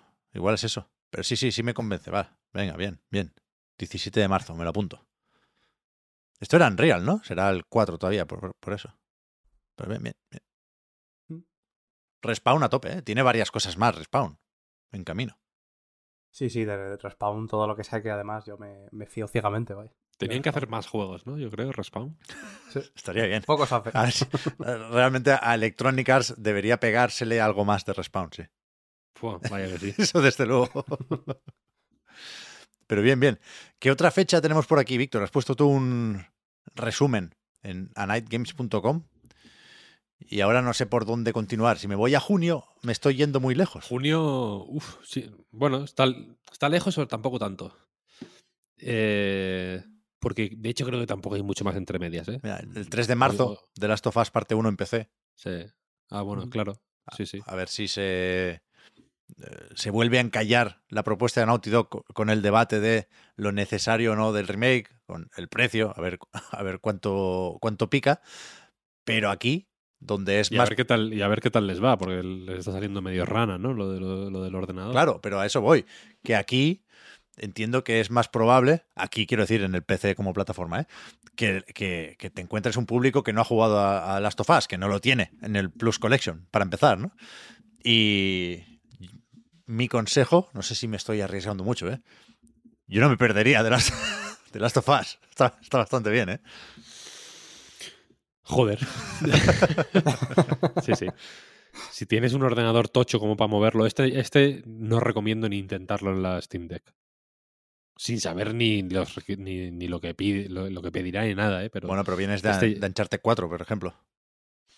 Mm, Uncharted 4 o el Miles Morales, por ejemplo. Jugué, no lo, no lo llegué a terminar, pero jugué bastante en la Steam Deck. Y bien, bien. Pero este. Joder, este. Como las películas de Nolan, ¿no? Que no- no, este no lo puedes ver. No puedes ver el tráiler en el Fortnite. Tienes que ir al cine. Claro, claro. Digo que, que- que viendo lo que hay que bajar para que funcione bien Uncharted 4, creo que se, que se pierde un poco de la propuesta de The Last of Us, si, si haces eso. Sí, sí. Sí, sí. Pero lo de, lo de junio lo decía por Street Fighter 6, que sale el día 2, se había filtrado ya. Diablo 4 también se filtró un poco antes, pero lo tendremos el 6 de junio. Y el 22 de junio se, se mojó con la fecha el Yoshi. Es el, el Final Fantasy XVI, que se había enmarcado ya dentro de Summer o de verano del año que viene. Y, y será, bueno, el, el segundo día de verano. Cuidado. Muy bien. Sí. Yo lo esperaba más tarde. Sí, sí. Me gusta, tengo ganas. Sí, yo me lo esperaba también en, en agosto por ahí, pero es verdad que a lo mejor por el tipo de lanzamiento que es Final Fantasy tiene más sentido un poquito más cerca de- del curso, ¿no? Lo que sería el curso. Y del E3. Y de la 3. Exacto. Uf, qué ganas tengo del Final Fantasy. ¿eh? Mi trailer me gustó menos que el último, pero sigo muy a tope con este Pues juego. Tocho, el tráiler, ¿eh? También. Uf, pero- Sí, sí, este, este está ¿No? bastante bien. Pero es verdad que el anterior yo creo que fue el mejor de los que, de los que han Yo sacado. creo que sí. El anterior fue bastante bestia. El del State of Play. Creo que hubo uno más, Sí. pero yo hablo del, del, del State of Play. Ese mismo. Square también metió el Forspoken, ¿lo habéis probado? Una demo en PlayStation Store. Yo aún no la he Pues probado. se me acaba de terminar de bajar, de hecho. Yo no he tenido tiempo, pero mira, la semana que viene igual tenemos un momento para, para comentar la demo. Será interesante ver cómo le van las cosas a, a Forspoken, ¿eh? No, no, no creo que esté convenciendo mucho con los vídeos promocionales Square Enix y, y- y a ver si la demo hace, hace por cambiar eso. Pero ¿qué más? Fechas. O sea, la expansión de el Horizon en Hollywood tiene fecha. Eh, en abril, 17 de abril. 19 de abril. 19 de abril. Ahí está. 19 de abril. 19 de abril, Burning Shores. Yo creo que para entonces sí habré terminado el Forbidden West, pero ¿No te lo has terminado? No. God damn it. se me hizo bola. Se me hizo bola y es el, el, el que tengo ahora entre manos. De hecho, a- ayer no, hace un par de días retomé la partida. Pero es que la expansión de la nieve, ¿cómo era? El Frozen Wilds. Sí. me gustó lo justo porque ya había tenido suficiente con Horizon. Quiero decir, es un juego que puede llegar a empachar. Y no sé si me va a pasar lo mismo con este, porque me, de entrada me atrae poco lo que puede aportar Hollywood entre esta frondosa vegetación. A ver si hay algún gancho más. Bueno, el cartel de Hollywood. Bueno, dame otra cosa. Hay un volcán en Hollywood. Hay lava. Me he fijado ahora. No había visto. Se ve bien el cabrón del Horizon por eso, ¿eh? Vaya que sí. Uf. Cuidado. De los mejores Next Gen en realidad, ¿eh? Sí, sí. Sí, sí. Sin serlo. Sin serlo, efectivamente. ese, ese es el tema. El mejor puede ser Ratchet, perfectamente. Sí, sí, lo comentábamos en el Ah, preguntitas. bueno, claro. Y ya está, entonces. Más o menos esto. Fue lo que vimos, ¿eh? Sí, sí. Así que ya. Yo ¿Y qué apunté más unos que- qué más poquitos. No, no, no. Ya digo, no es como para que te cambie la vida, pero yo tampoco me quejo, no me quejo. Voy a, voy a buscar unos que tenía ya apuntados. Tardo un segundín. Por mencionarlos siquiera, vaya. Por si alguien no lo ha visto y, y yo que sé, por un, un par que me parecieron interesantes, por mirárselos. Uno es Post-Trauma, que lo publica Raw Fury.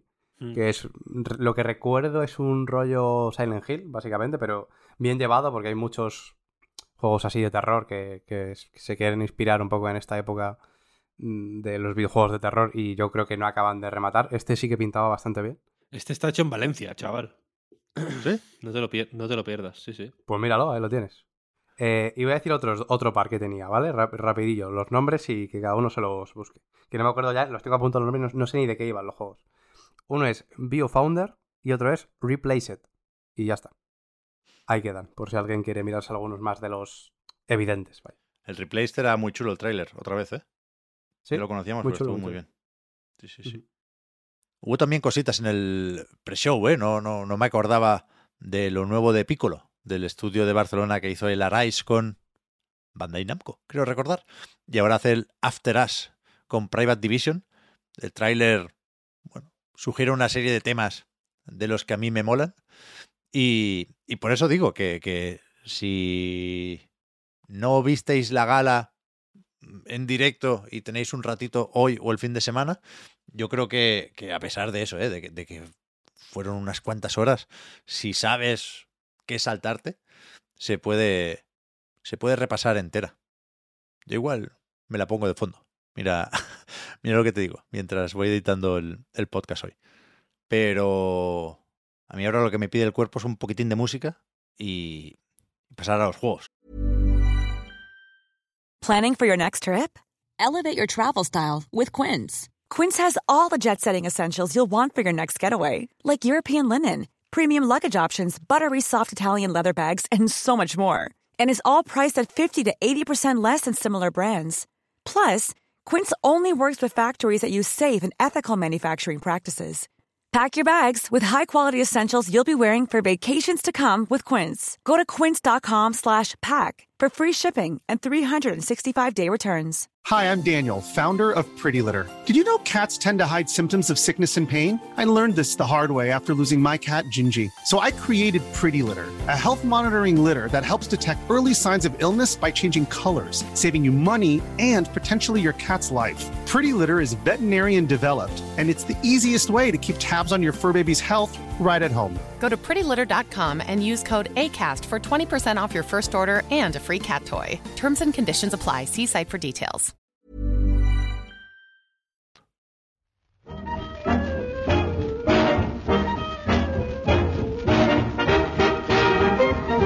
¿Quién quiere empezar? ¿Calisto Protocol? ¿Midnight Suns? ¿O Need for Speed Unbound? Hay que poner en contexto. Lo he dicho al principio, pero se puede recordar. Bueno, pero- Se puede recordar. Por si, por si alguien ha hecho fast forward hasta aquí, por ejemplo. Ha habido, ha habido, ha ido. ha habido muchos temas. Ah, Yo, si fuera un oyente, se me habría olvidado ya. Claro, es hay que, es hay que poner en contexto. El- no sé si conocéis un legendario grupo de juegos, un legendario trío, se llaman los 3 del 2. Porque el 2 de diciembre salieron Need for Speed eh, Unbound, Marvel's Midnight Suns y The Callisto Protocol. Y Super Kiwi 64. que también lo he jugado, por cierto. Eh, entonces, para.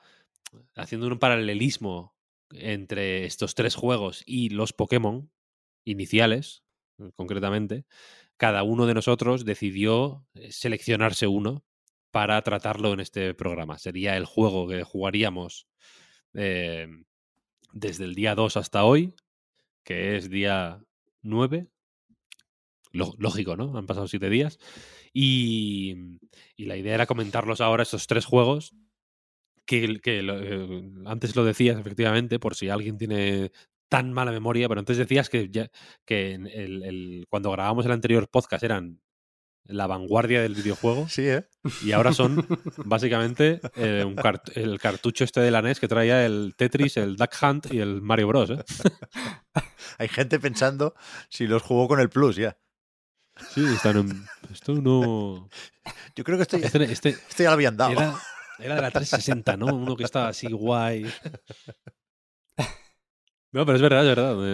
Eh, Hubo una preguntita del Preguntitas que no leímos que hablaba de, de, de que se, en- a- se, se hablaba muy bien, se aplaudía mucho, se celebraban algunos juegos. eh, creo que mencionaba concretamente el Deathloop y el Returnal, por ejemplo. Y que salían y. ¡Guau! Esto pasa. ya esto nunca pasa. habían existido. Cada vez pasa más, vaya. Sí, Y sí. con estos tres, eh, quizá ha pasado. No sé, no sé si se lo merecen los tres, o ninguno, o cada uno en su medida, vaya. Pero, pero vamos a hablar un poco de ellos, si os parece. Yo estaba jugando al Midnight Suns. Yo tengo muchísima curiosidad, Víctor, por el Midnight Chance. Yo también. Yo quería haberlo probado un poquitín antes de venir hoy aquí, pero, pero no, he no he tenido tiempo y no, no lo tengo siquiera el juego. ¿eh? Así que me interesa mucho saber con qué te quedas tú, si con el combate, si con el simulador de vida de la abadía, si con la caracterización de los personajes de Marvel o los superhéroes de Marvel concretamente. Eh, es que he, leído un poco de todo. Y, y lo, digamos, an- ante la duda, me pongo vídeos y de verdad que no lo veo, ¿eh? Yo no sé si por inercia o si es la típica. Es el típico caso de que ves algo que te recuerda a otra cosa y en tu cabeza se vuelve imperativo comparar esas dos cosas para, para intentar canalizar de alguna forma eh, alguna idea que quieres expresar sobre un juego y demás, porque efectivamente vi a mucha gente hablar de Fire Emblem Three Houses. ¿Three Houses era? ¿Three Hopes? Three Hopes es el Musou, Three Houses Claro, el de estrategia, Houses, el original. Eso es. Holy shit. Pues ese, pues efectivamente, el original. Eh, he visto mucho compararlo con o, o traerlo a colación al hablar de, de Midnight Suns. Puedo entender por qué, porque eh, Midnight Suns, que lo desarrolla Firaxis, un estudio muy prestigioso de toda la vida, pero bueno, más recientemente con los XCOM creo que se han ganado merecidamente eh, pues el renombre que tienen, vaya. Y aquí efectivamente se mezcla, por un lado, estrategia, como en Fire Emblem, con eh, el día a día de un edificio y de una serie de superhéroes con los que puedes eh, pues trabar amistad, puedes hacer actividades con ellos, se, genera ahí una estructura que en mi caso he detectado que tiene menos importancia que en Fire Emblem, sinceramente, y a mí al menos no me ha interesado mucho. No es una cosa que... No he, no he redescubierto al Doctor Extraño jugando a Midnight Suns, quiero decir. No, no, siento, no lo siento más cercano por mucho que he ido a pescar con él y, a, y, he, y he leído libros al, al lado de la chimenea con él. Algo que le encanta, por cierto, según te dice el juego. Al Doctor Extraño le ha encantado esto. y, y esta es un poco la dinámica eh, de combinar eh, paseitos por la abadía con misiones de estrategia por turnos, con, con, con alrededor de cartas y que son exquisitas. Eh, aquí sí que entiendo el entusiasmo. No sé hasta qué punto era algo que la gente se esperara, pero el juego es el, el, el, juego de estrategia, ¿no? Lo que ocurre cuando sales al campo de batalla y eh, te enfrentas a los enemigos y demás y manipulas las cartas para poner a cada superhéroe a hacer su, a hacer su cosa, es increíble. Porque no es un XCOM de superhéroes, sino que es Midnight Suns. Es un juego in, eh, independiente, quiero decir. La, la, lo, lo, hay, hay, más XCOM en, en Mario and Rabbids que aquí. Uh -huh. Aún siendo del, del, estudio que hizo XCOM y de, y de ser un proyecto que entiendo que quiere tener o que quiere eh, recoger un poco lo que sembró Firaxis con XCOM, eh, ni que sea a nivel de prestigio, ¿no? Eh, vale, es el juego de estrategia de la gente que hace los juegos de estrategia, los juegos tácticos por turnos más celebrados de los últimos años. Y aquí la cuestión es que efectivamente hay un sistema de cartas que básicamente tienes en cada turno un número limitado de movimientos. Puedes mover por el mapa a los superhéroes tienes también un número limitado de em, volver a jugar, no sé, no sé cómo, de rejugadas, o sea, de, re elegir cartas. Una, puedes descartarte una carta para sacar otra aleatoria del mazo y tienes un número limitado de jugadas, que es lo importante, ¿no? Cada carta tiene su efecto, hace daño, eh, hace crea eh, cosas eh, en, el, en, el, el terreno de el campo de batalla, vaya, trampas, por ejemplo, o, sana, o tienes efectos mm, súper comprensibles y súper legibles, y a mayores, algunas cartas dan heroicidad y otras cartas consumen heroicidad. La heroicidad es un, es, es eh, un invento brillante, sinceramente, porque básicamente es un recurso extra que se va acumulando cada turno y que se puede gastar en cualquier momento, independientemente de que hayas jugado ya todas las cartas, de que hayas hecho todos los movimientos, de que no te quede nada más por hacer que eh, terminar el turno, puedes hacer una serie de acciones que eh, solo consumen heroicidad. Por ejemplo, si hay una farola en el escenario, eh, tirarla para dar a un enemigo solo consume heroicidad. ¿Esto qué hace? Que en un turno que tiene a priori solo una serie de cosas muy limitadas que puedes hacer, que es básicamente mover a un muñeco de un lado para otro y jugar tres cartas, en realidad acabas metiendo mil cosas en ese turno, porque muchas cartas tienen una característica que se llama, que se llama rapidez, por ejemplo, que es que si noqueas a un enemigo con una carta que tiene rapidez, no cuenta como una jugada, ¿sabes? Es básicamente una jugada gratis. Hay muchos enemigos pensados para ser eh, noqueados de un golpe, porque los esbirros más eh, básicos solo aguantan un golpe. Y el juego está diseñado para eh, utilizar las cartas de manera con, con cabeza, vaya, para maximizar el número de enemigos a los que eh, a los que eliminas en cada turno, para maximizar el daño que haces a cada enemigo, a, los enemigos grandes en cada turno, para maximizar el número de cosas que puedes hacer en cada turno, yendo más allá de lo que ya digo a priori parece que te permiten las reglas del juego. Hay muchas cartas que tienen que hacen sinergia entre sí y que te permiten, pues yo qué sé, eh, eh, darle un golpe a un enemigo, que, y si la carta tiene retroceso, por ejemplo, puedes lanzar disparado al enemigo al que atacas en, una dirección, o en un cono concreto o en 360 grados, depende de si es retroceso o retroceso contundente, creo que se llama. Y el retroceso puedes, si con el motorista fantasma, por ejemplo, creas una caída, que se llama, que son agujeros en el suelo que llevan al infierno, básicamente, eh, puedes golpear a un enemigo con retroceso, hacer que el retroceso dé a otro enemigo y que ese enemigo caiga por la caída, ¿sabes? Eh, por, el, por esta brecha que se ha abierto en el suelo, haciendo ahí una carambola que te permite quitarte de en medio mm, dos pájaros de un tiro. Y todo el juego está pensado para maximizar las sinergias entre las cartas, la sinergia entre las habilidades de cada superhéroe. A medida que vas ganando cartas, puedes, por ejemplo, eh, conseguir versiones mejoradas de las cartas que, que tienes repetidas, combinándolas. Y estas versiones mejoradas aparte de, pues, lo típico de, yo que sé, si una carta hace 10 de daño, pues si la mejoras hace 15, por ejemplo. Aparte de estas mejoras esperables, en general están todas diseñadas alrededor de la idea de embutir más movimientos en un único turno. Y entonces, eh, y, esto es una cosa que, mola mucho porque creo que los juegos de cartas es lo que tienen que, que motivar. Slade Spire, por ejemplo, mm, es eso en realidad, ¿no? Es en tres manás jugar 10 manás sin saber muy bien cómo coño has hecho la matemática, la matemática imposible esta, ¿no? Y en este todo gira alrededor de esa idea de, vale, tengo eh, tres movimientos, pero de alguna manera tengo que apañármelas para hacer siete movimientos en este turno.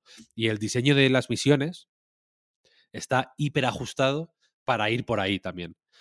Eh, por ejemplo, hay una que tienes que detener, que hay un helicóptero que va a escapar de Hydra y tienes cuatro turnos para detenerlo. Esto hace que tengas que centrarte mucho en hacer daño al helicóptero o que te puedas, si por ejemplo en esa misión creo que tienes a la Capitana Marvel, que tiene una, un poder que cuando acumula X heroísmo puedes... Eh, no, sé, no sé cómo se llama exactamente la... Puedes ponerte en forma binaria, creo que se llama algo así, que es que haces mucho más daño eh, durante, durante, el tiempo. Te añade bloqueo y haces el doble de daño. Y, y mientras el bloqueo es este activo, haces el doble de daño. Entonces igual puedes no centrarte en el helicóptero, sino en centrarte en ganar heroísmo, heroicidad con los enemigos y cuando tengas este multiplicador de daño activo, centrarte en atacar el helicóptero. O igual puedes centrarte en, en, que una parte de tu grupo ataque a los enemigos y otra parte ataque al helicóptero. Hay mil mm, formas de hacer cada misión todas son válidas y todas son interesantes. Ninguna parece más obvia que las demás, ni parece más fácil que las demás. Todas tienen su intríngulis y todas tienen su complicación. No es un juego particularmente fácil. Me lo esperaba más por ser de Marvel. Igual es un prejuicio que, que, tengo yo con los juegos de Marvel. Me, esperaba que fuera. que estuviera un poco más pasado por agua. No sé si me explico. Que no fuera un juego de estrategia de verdad. ¿sabes? Sino que fuera un juego de Marvel que, que, hace la pantomima de ser de estrategia. Pero para nada, es un juego que, joder, mm, desde muy prontito, desde la tercera o la cuarta misión, si no... Si, si, no te lo pone complicado hasta el punto de tener que. de, ver la pantalla de Game Over más de una vez, anda cerca, ¿eh? Eh, casi siempre.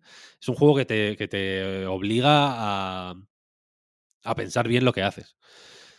Y, y, todo lo que tiene de. O todo, este mm, mindset de jugar 100% centrado en lo que hago, calculando muy bien cada movimiento, entendiendo muy bien qué hace cada carta, ¿no? Viendo cada pieza en el gran esquema de las cosas y, ¿no? y actuando dos turnos a dos turnos vista todo el rato y demás, que, me, que ya digo, que me parece exquisito y brillante. Es un juego muy, muy, muy, muy bien diseñado.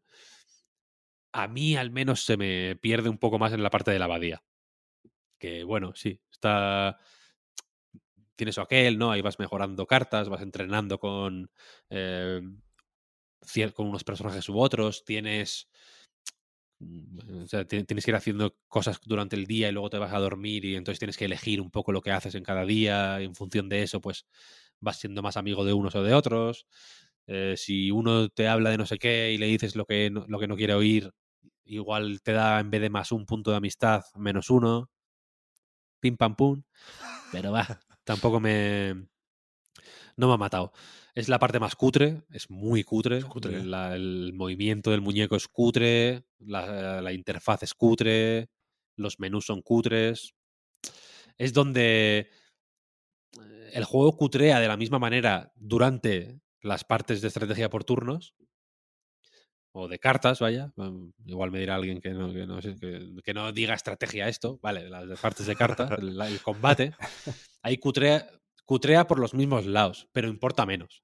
¿Sabes? Porque, lo que, porque la parte importante, lo que está sucediendo con la sinergia entre las cartas, con cómo te zafas de, tal o cual, o cómo maximizas mm, tus movimientos para mm, tirar abajo a cuatro enemigos en vez de a los dos que, que, habrías podido si no hubieras usado bien las cartas, bla, bla, bla. Toda esa parte pesa más, tiene mucha más presencia eh, estás pensando en eso y no en lo, que, en lo que cutrea. Pero cuando tienes que ir a la puta charca a hablar con no sé quién para para hacer un retiro con él, pa- porque le apetece pescar. Ese, ahí, ahí solo estás pensando en lo que está cutreando el juego. Cuando le, pulsas, le das clic al stick para que el muñeco eche a correr, tiene una inercia rarísima. No- es como que está flotando de una forma, flota de una forma muy rara al correr y al andar y, y al hacer todo en realidad. Mm, ahí me no, no no no resta per se, pero desde luego a mí no me ha sumado nada. Y, he procurado pasar esas partes lo más rápido posible porque ya digo que no me ha interesado demasiado. Sin, sin ser directamente poco interesante. ¿eh? La historia no está mal, las interacciones entre los personajes están bastante bien, pero bueno, no me ha personalmente no me ha arraigado tanto como la parte de la estrategia que sí que me ha parecido. Pero, pero vaya, increíble. Buenísima, buenísima. Muy bien, a ver si, si le hago un hueco, vaya, porque me, me interesa, me echa para atrás efectivamente ¿eh? Lo- esto de los Sims. Perdón, perdón pero es, muy tentador hacer bromas con esa parte de la abadía que entiendo que, que vendrá dada desde arriba. No sé, no, no, no, no creo que Firaxis llevara toda la vida esperando para hacer est- esta, ¿no? este tipo de relaciones entre personajes. No, no sé si A ver, no sé. no sé si quería ser un, un poco persona, un poco Hogwarts Legacy incluso. No sé, me, me- me parece extraño que eh, le hayan pedido esto a Firaxis y que- sabiendo que tendría un peso, si no similar, sí, hasta cierto punto comparable a la parte de, de la estrategia efectivamente o las cartas. Pero, A ver, no, no- no está, no está mal, quiero decir. Ya, ya, ya, ya, el rollo del grupo de superhéroes, yo qué sé, en X-Men Legends, por ejemplo, que es de hace ya 20 años, iba un poco, iba un poco también por ahí. El rollo de. ah, Ahí ahí era menos. Estaba mucho menos desarrollado, pero ya mm, se jugaba con la idea de que eh, tal grupo de superhéroes mm, tenía un hacían, hacían sinergia entre sí, tenían unos puntos fuertes u otros, ¿no? Si llegabas, si llevabas a los X-Men originales te daban unos buffs y si llevabas a los nuevos otros, si llevabas a, yo qué sé, a solo a extraterrestres te daban buffs por grupo de alienígenas, cosas así. Y era una idea mucho más simple, infinitamente más simple, y tenía efectos mucho menos eh, notables, quizá. Pero, pero me parecía más efectiva también. Aquí se me ha. Ya digo, no, no- es que tampoco quiero hablar mal de ella porque no me parece ni siquiera mala, pero me parece más, más tirando a olvidable. Ya, ya. Siempre teniendo en cuenta que no somos aquí muy fans de esos cómics, ¿no, Víctor? No, cero, cero, Entiendo que cero. Si, si tienes toda la colección del motorista fantasma, pues te va a entrar de otra forma el rollo este. Sí, sí, sí, por supuesto. Por eso digo que tampoco quiero eh, dar a entender que arruina de alguna forma el juego o demás. Al contrario, posiblemente la experiencia arruinada sea la mía, ¿no? Por no, porque no soy el. No, no- hay, hay personajes que no sé que ni, ni quién eran ¿no? en, en- en el juego este. Molaría que lo dijera, pero- ¿eh? El prota, perdona, tú eras... ¿De eh, dónde, dónde salías tú? Perdona. el- ¿Dónde salías tú? Mi personaje, aparte, eh, le puse una camisetilla interior y, y, la- y le- y mi tono de piel concreto no estaba en el juego. Entonces le puse mucho más moreno que yo. Y le puse. Y mi bigote tampoco estaba. Entonces le puse un bigote como de. de John Waters, que hay ahí, que es un bigote me- medio fino. Entonces parece un, un weirdo. Es como un raro que va por ahí hablando, hablando con los superhéroes. Y que encima y te resucitan como de una. sales de un ataúd al principio del juego. Entonces es ya pues el despiporre. el, el espontáneo de, del Elden Ring, de los Game Awards. el de Bill Clinton. El Bill Clinton. Había memes buenos, ¿eh? Con Bill Clinton y Elden Ring. Cuidado. Acabo de guardar uno para pasároslo, de hecho, hace, hace un rato. ¿Y el Need for Speed qué se cuenta, Oscar? O sea, yo tengo la sensación, y de nuevo, son solo sensaciones, que eh, Skybound, creo que lo edita, y eh, Crafton y Striking Distance han hecho mucho mm, para intentar que se hable de Callisto Protocol.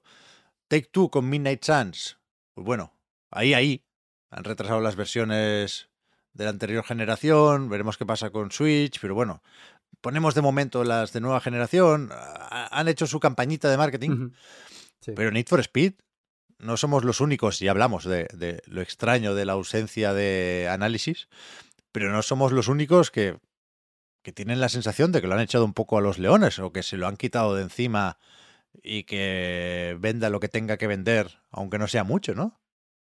Sí, eh, la sensación que da con el tema de la promoción que se le ha hecho, sobre, sobre, todo además que no es que sea un juego así relativamente de nicho, es que Need for Speed probablemente sea la saga de conducción más, más popular, ¿no? De, los videojuegos. Y, queda lejos, ¿eh?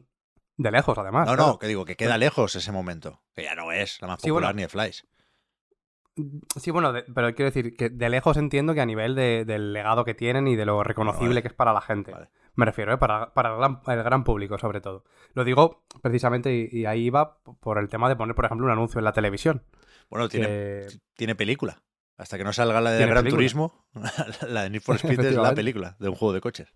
Efectivamente, claro, por eso digo, ahora ni muchísimo menos, evidentemente está en su mejor momento. Pero a nivel de popularidad, yo creo que puede ser. Quiero decir, si tú pones un anuncio en la tele, yo creo que puedes enganchar a bastante gente del propio hecho de que la gente lo conoce y dice, ah, coño, que esto siga existiendo, ¿no? Que eso también hay mucha gente que, que piensa eso. Lo he hablado hace poco con, con, una amiga que pensaba que no existía ya la, la franquicia, que se había terminado cosa que no dice mucho, evidentemente, a su favor. Em, y bueno, pues nada, en este caso ha cogido el testigo Criterion desde hace un par de añitos, creo que estaban con, con él, o, se sabía que lo iban a hacer ellos. Y lo que sí que se sabe ahora, que se ha dicho hace muy poquito exactamente cuál ha sido su función, que lo están haciendo, bueno, lo están haciendo, lo hicieron en colaboración con Codemasters, que se ve que sobre todo se centraron en, tampoco en nada súper específico en realidad, en pulir un poco cosas de la conducción, ¿no? O sea que se, pues, se entiende que, estaban directamente enfocados al, propio gameplay. Pero bueno, yendo directamente al, juego.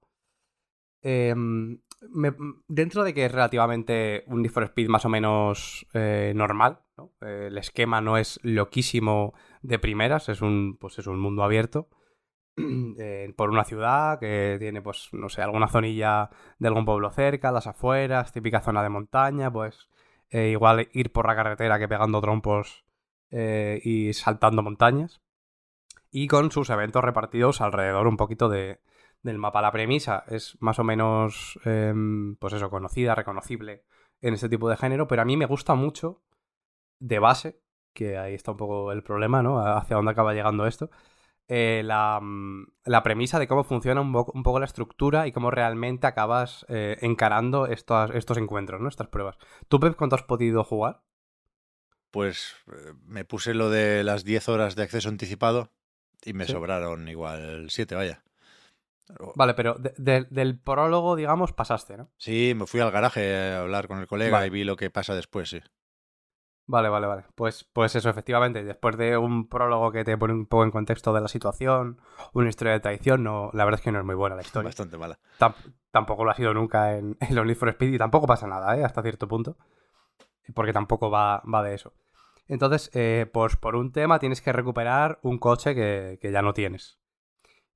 Y eh, para ello, pues te tienes que presentar a un evento, se, entiende, ¿no? Al final del periodo en el que se desarrolla la historia principal del juego, en el que pues tienes oportunidad de recuperarlo. Porque el tema es que está dividido en cuatro semanas distintas, el juego, que, puedes ver pues al principio de cada día, o como un pequeño calendario que ves un poco todo lo que hay. Eh, eso, y cada día es, distinto, ¿no? Se reinicia, cada día va por separado, y al mismo tiempo cada día se divide entre, em, pues por la mañana, ¿no? El día y la noche. Eh, cada día hay eventos diferentes. En realidad, eh, sí que algunos coinciden y ahí acaba estando un poquito el problema, que ya llegaré a eso. Pero en general, pues eh, es bastante variadito, hay bastantes zonas, sobre todo se van desbloqueando más a medida que, que avanzas. También va por distintos niveles de coche, que entonces se puede aprovechar muchísimo más. Pero el tema es que tú empiezas por la mañana del, lunes, ¿no? Por ejemplo, por decir cualquier día, porque todas las mañanas de todos los días empiezas igual, con cero de nivel de alerta de policial, básicamente, ¿no? El fueguito está en el cero, no pasa nada, puedes pasear tranquilamente, puedes pasar a 200 por hora al lado rozando literalmente a un policía y ni, va a pestañear, le va, a decir... De hecho, a lo mejor incluso coge el walkie y dice, ah, mira, estoy viendo a, a uno que, que es objetivo nuestro. Pero tampoco te persigue, simplemente lo comentas, lo dice al compañero el otro día, vale, perfecto. Y nada pasa si no hay problema. El tema es que cada vez que te metes en algún evento de estos, en alguna competición, pues sube el nivel. Puede subir o no subir. Hay algunos que tienen menos riesgo, pero ganan menos dinero. Y al principio hace falta bastante el dinero, en realidad. Justo la primera semana, los primeros días, yo recuerdo decir, madre mía, es que no hay manera de, de alcanzar el ritmo de lo que me parece que me sugiere el juego, ¿no? Aunque luego se alcanza bastante fácil. Entonces acabas haciendo em, carreras a cholón y te acabas subiendo el medidor de, del fueguito bastante, en realidad, ¿no? Y acabas llegando a la noche porque no se reinicia en la noche, sino al día siguiente. Pero sí que em, después de que acabes el día, pues puedes ir a tu, a tu garaje, que básicamente esto es, pasa así, porque si no llegas a tu garaje no aseguras el dinero que has ganado en ese tiempo, porque lo que puede pasar, efectivamente, es que te pille la policía, que es prácticamente imposible que te pillen de, de que te arresten, de que te pillen ahí eh, quieto y te, y te, puedan parar, sino que básicamente te destrozan el, el coche al final a, a, piñazos. Y bueno, pues eso lo tienes que hacer eh, antes de que, de que, pueda pasar esto, ir, ir al refugio y, y, y, guardar ya el dinero, ¿no? Y luego, ya digo, eso una vez al día no se reinicia porque pasas a la noche y sigue siendo el mismo día, sigue el medidor igual y al día siguiente ya sí que se reiniciaría. Eh, el tema es que la idea me parece muy guay, me parece una forma muy, no sé, muy interesante y muy dinámica de, de realmente poder repetir algunas carreras sin que necesariamente se tuviera que hacer pesado, que sí acaba siendo el caso y ese es el problema, ¿no? Eh, de poder diversificar un poquito los esfuerzos, no tener por qué hacer siempre eh, como en uno más, eh, con una progresión más lineal, ¿no? Porque eh, supongo que la idea que podemos tener cada uno es tener un coche y simplemente pues mejorándolo o cuando vemos que ya no da más de sí, eh, comprarnos otro más nuevo y ya pues eh, con el siguiente más nuevo pues seguir haciendo em, competiciones un poco más difíciles. Aquí, por ejemplo, pues ya digo, a lo mejor hay carreras de clase A que puedes meter el coche A y al mismo tiempo hay de clase B y puedes un poco diversificarlo. Al final, dentro de que es un jaleo y cuesta entender al principio cómo funciona, yo creo que sí que es relativamente fácil crearte un esquema en la cabeza de, eh, venga, va, ya entiendo cómo va esto, así que sin que subir muchísimo el fueguito, ¿no? El alerta policial, voy a hacerme esta carrera y esta carrera para ganar más o menos bien de dinero, sin que suba mucho, aunque acaba prácticamente cada día el por la noche estás con las cinco llamitas, a mí por lo menos es lo que me ha pasado. y, y eso yo creo que, que, te lo puedes montar bien y es interesante, pero lo que sí acaba siendo inevitable y, y es un problema es que muchas carreras sí que son exactamente iguales y precisamente son iguales las que merecen la pena, claro, y son siempre las mismas las que más merecen la pena. Entonces sí que llega un punto que de repetir tantas veces el mismo circuito, eh, la verdad es que te, pues te, te, acaba quemando un poco. Y también pasa con esto que digo de que el nivel policial eh, está en el nivel 5, ni siquiera eh, pasa porque la policía que te encuentras sea especialmente hábil, porque yo creo que la IA es un poco, un poco regulera. Sea, en el nivel 1, porque simplemente hay un coche relativamente lento, lo único que tienes que hacer es girarte, darte la vuelta de golpe y salir eh, cagando leches y ya está. Y no, no, le da tiempo a girar si no te pilla. En el nivel 5 no puede pasar eso porque son más rápidos los coches, básicamente. Y no es que sea difícil, sino que es tedioso. Absolutamente, porque están súper pesados. Puedes estar a lo mejor un cuarto de hora si no tienes eh, un poco de suerte girando rápido una esquina o estás en una zona que hay pocos sitios para esconderse, son súper, súper tediosas las, las, persecuciones. Dentro de que al principio tienen su gracia y, y, se entienden, las carreras yo veo guay que aparezcan de vez en cuando, que también aparecen. Eh, pero, pero lo dicho, yo creo que el, el, tema de la policía aquí ha salido un poco, un poco regular, sobre todo por eso. Porque es más tedioso que, que, divertido, si lo queremos ver así, que no todos los juegos tienen por qué ir de, de diversión, pero yo creo que si alguno tiene que hacerlo, pues es el Need for Speed, ¿no? Por ejemplo. Eh, entonces eso, eh, aún así yo le, le, veo cosas muy buenas a nivel de, pues, de lo que ha diseñado la propia Criterion, quiero decir. Eh, ya digo que el esquema de no ser por esto eh, también funcionaría muy bien. Y al mismo tiempo, aunque sean las mismas carreras, sí que hay se crea mucha narrativa, ¿no? El, lo comentamos precisamente en el Preguntitas, ya que hemos mm. hecho referencia un par de veces. Se crean muchas, muchas, eh, mucha narrativa emergente por las propias carreras y por cómo funcionan, porque tienen muchísimas posibilidades. Siempre hay, por mucho que es el mismo circuito, pues a lo mejor tiene una rampa que puedes coger o no coger. Eh, puedes tomar las curvas de forma distinta, puedes ir a campo otra vez o no. Puedes. Eh, Por ejemplo, varía mucho el tema de, un turbo especial que hay en este Need for Speed, que más allá del nitro, que también funciona y existe, eh, es un nitro que va recargando, pues básicamente con cualquier acción que hagas, eh, prácticamente en realidad. Eh, sobre todo rebufo, saltos en el aire y derrapes. Y el derrape, os diré que se, me recuerda bastante al Mario Kart, sobre todo el de la DS, que había que como que reventar los, la cruceta izquierda y derecha hasta que salen las chispitas. Pues aquí hay, hay momentos que es un poco igual. Además, son tres barritas que cuando se llenan pegas el acelerador.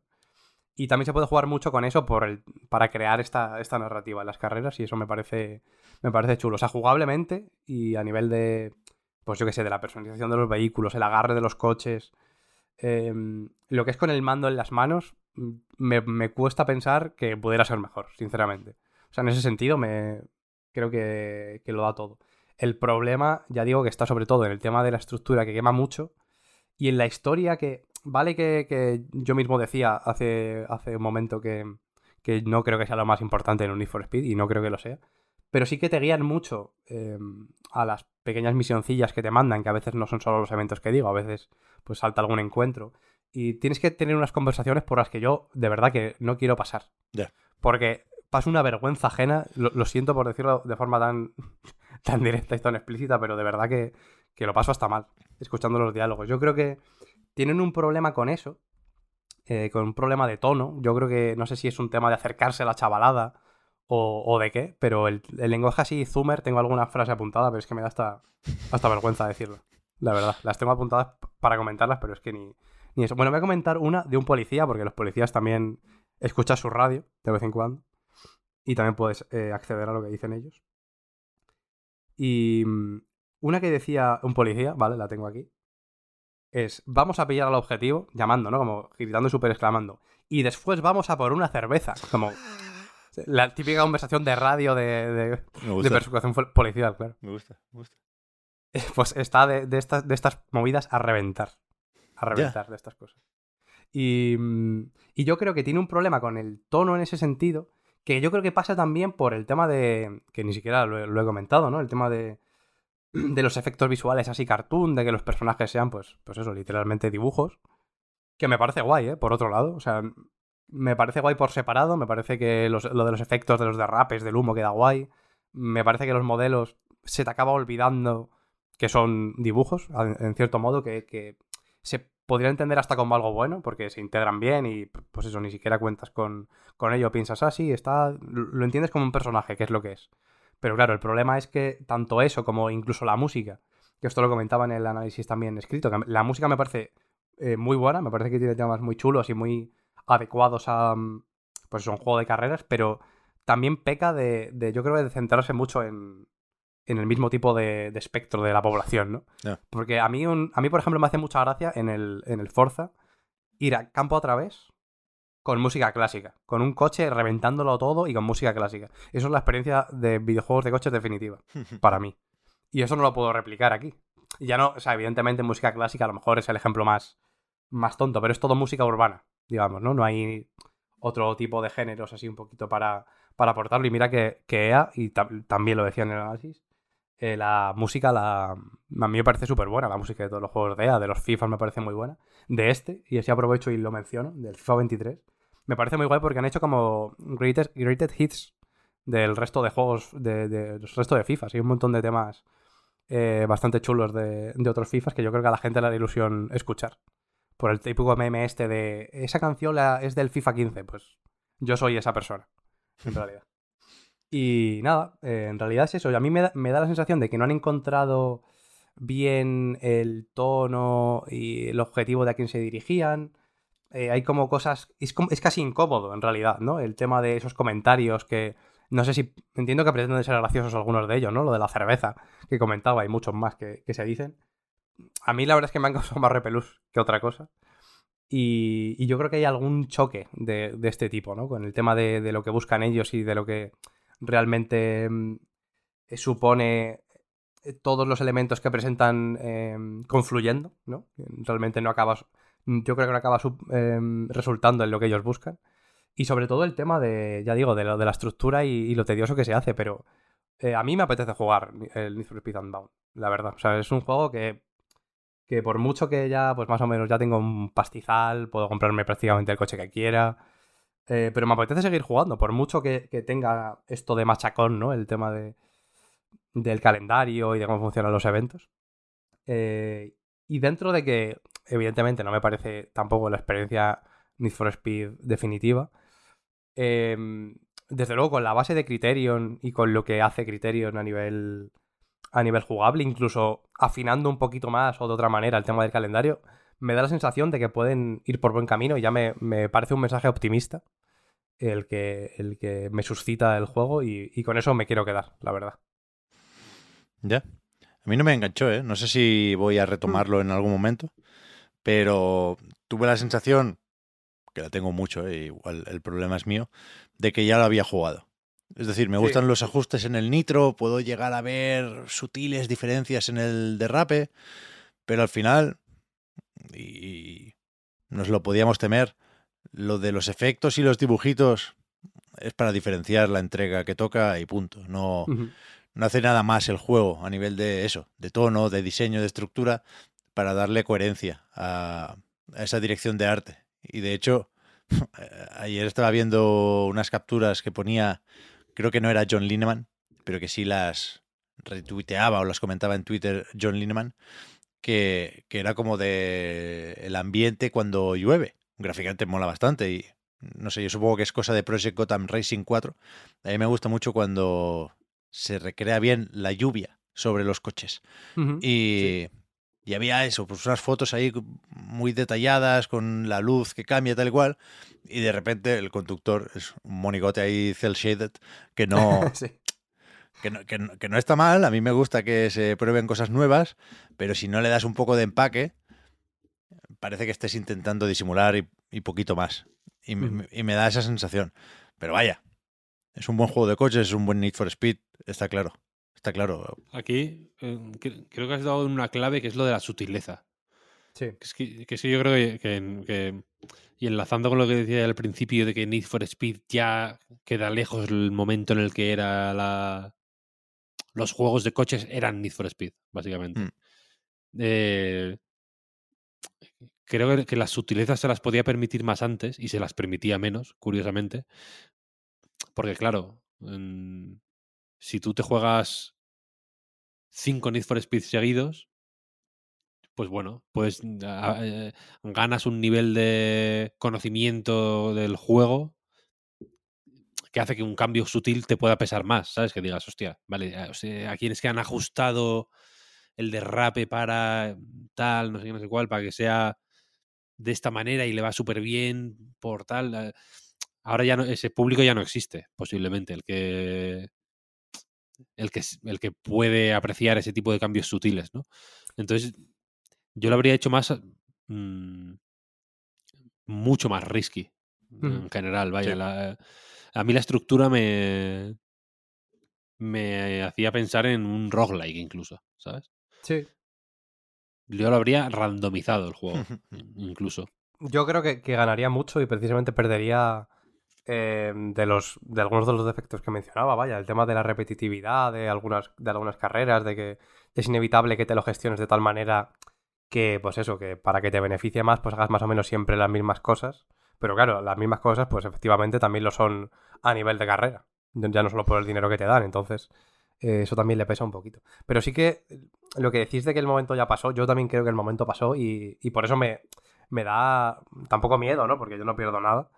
Pero de puertas para afuera, digamos, ¿no? Externamente me da miedo por la saga. Porque yo no sé si. O sea, tienen que hacer un cambio de tono muy bestia, en realidad, para mantenerse. Porque el tono que ellos buscan ya no existe. Y el público al que yo creo que se dirigían, pues ha evolucionado y yo creo que la saga no. y ese ha sido un poco el problema.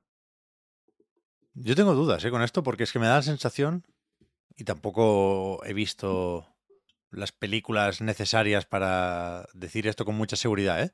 pero me da la sensación de que, de que alguien piensa que para hacer algo exitoso de coches tienes que tener algo de Fast and Furious. Y, yo creo que eh, Electronic Arts y Criterion juegan esa carta lo bastante mal como para que echemos de menos las entregas en los que pues, había menos personajes y, más coches. O sea, Need for Speed Most Wanted, que tiene, Bueno, tiene un 10 ni- ni en anightgames.com, el conductor da completamente igual. Podría- No, hay conductor. Sí, sí. ¿no? O sea, Sí, hay y, hay y hay coreografías y, y, y- y bailes Claro. y, y de- y demás con con los coches, coches, claro, únicamente. claro. Entonces, no, no sé, Víctor, si hay un, un- un modelo ahí en el asiento del piloto, pero si no, para el próximo que lo quiten. Es que que lo quiten, que conduzcan solos, que sean Teslas del, del futuro. que hayan puesto una IA a todos los coches. Si, si- da igual. Dejaos de, de, de- de mecánicos malotes y de hostias de este tipo. Si lo que queremos es Sí. conducir, o sea, queremos ver los coches y derrapar con ellos y, y sentir la necesidad de la velocidad. Pero, pero es que van muchos intentos ya con el rollo este de ajustar el tono, ¿eh? Y no hay manera. Sí. Han hecho peliculitas, han hecho reboots, han-. Y todo mal, eh, todo mal. Han, Sí, ma- han sí, matado sí, a vez- Criterion por el camino. Claro, sí, sí, tal vez ajustar el tono es, es quitarlo, el, el tono, efectivamente. Sí, sí. Pero al final evolucionar pu- puede ser efectivamente a- hacia, hacia simplificar. Sí, sí. Pero bueno, supongo que en algún momento le acabaré dando un poco más, ¿eh? Para empezar, tengo que terminar de Calisto Protocol, porque todavía no lo he finiquitado. Creo que miré ayer cuánto llevo de partida y eran siete horas, más o menos. No creo que me falte mucho, ¿eh? porque tengo las mejoras de las armas ya bastante a tope. Y como decía, este juego se presentó en algún momento como sucesor espiritual de Dead Space. Está ahí Glenn Schofield, hay mucha gente que viene de Visceral, que pasó por Activision, pero que mm, en este caso interesa más recordar lo que hizo en, en Electronic Arts. Y al principio, tal vez me sorprendió que fuera menos Dead Space de lo que yo pensaba. En cuanto a ambientación y premisa, las similitudes son evidentes y constantes, pero después se, se juega de una forma más distinta a, a lo que yo llegué a suponer y me costó un poco acomodarme en la propuesta de, de Callisto Protocol. Hombre, la- pero tú eres más de, la, de, de acción y eso igual sí que lo propone. ¿Qué quieres decir? O sea, yo- yo he leído sobre este que es más de acción que Dead Space. Sí, sí, sí, sí, totalmente, totalmente. shooter. Pero por eso, que, no- que, que yo no me atrevo a recomendar el juego a quien venga por los sustos o por el terror, porque no conozco lo bastante las referencias, pero desde luego a mí no me está dando miedo, con lo cual a, a esas personas más curtidas tampoco les va a dar miedo, ¿no? Y es verdad que, que- que la acción es más importante porque está menos acompañada. Es un juego sorprendentemente simple. Hay una. Hay un punto incluso de. Si lo quieres ver de forma muy optimista, un punto de honestidad o de pureza, pero es un juego muy, muy destilado. Es que hay, hay tiros y pisotones y acción, efectivamente, y poco más. O sea, olvidaos de paseos en gravedad cero, de puzzles con físicas. Lo más parecido a eso es coger un fusible de una puerta y, y ponérselo a la puerta de al lado para, para avanzar por ahí. Pero siendo ese paseo por el satélite de Júpiter, ¿no? ¿Es Calisto? O Saturno, creo que es Júpiter.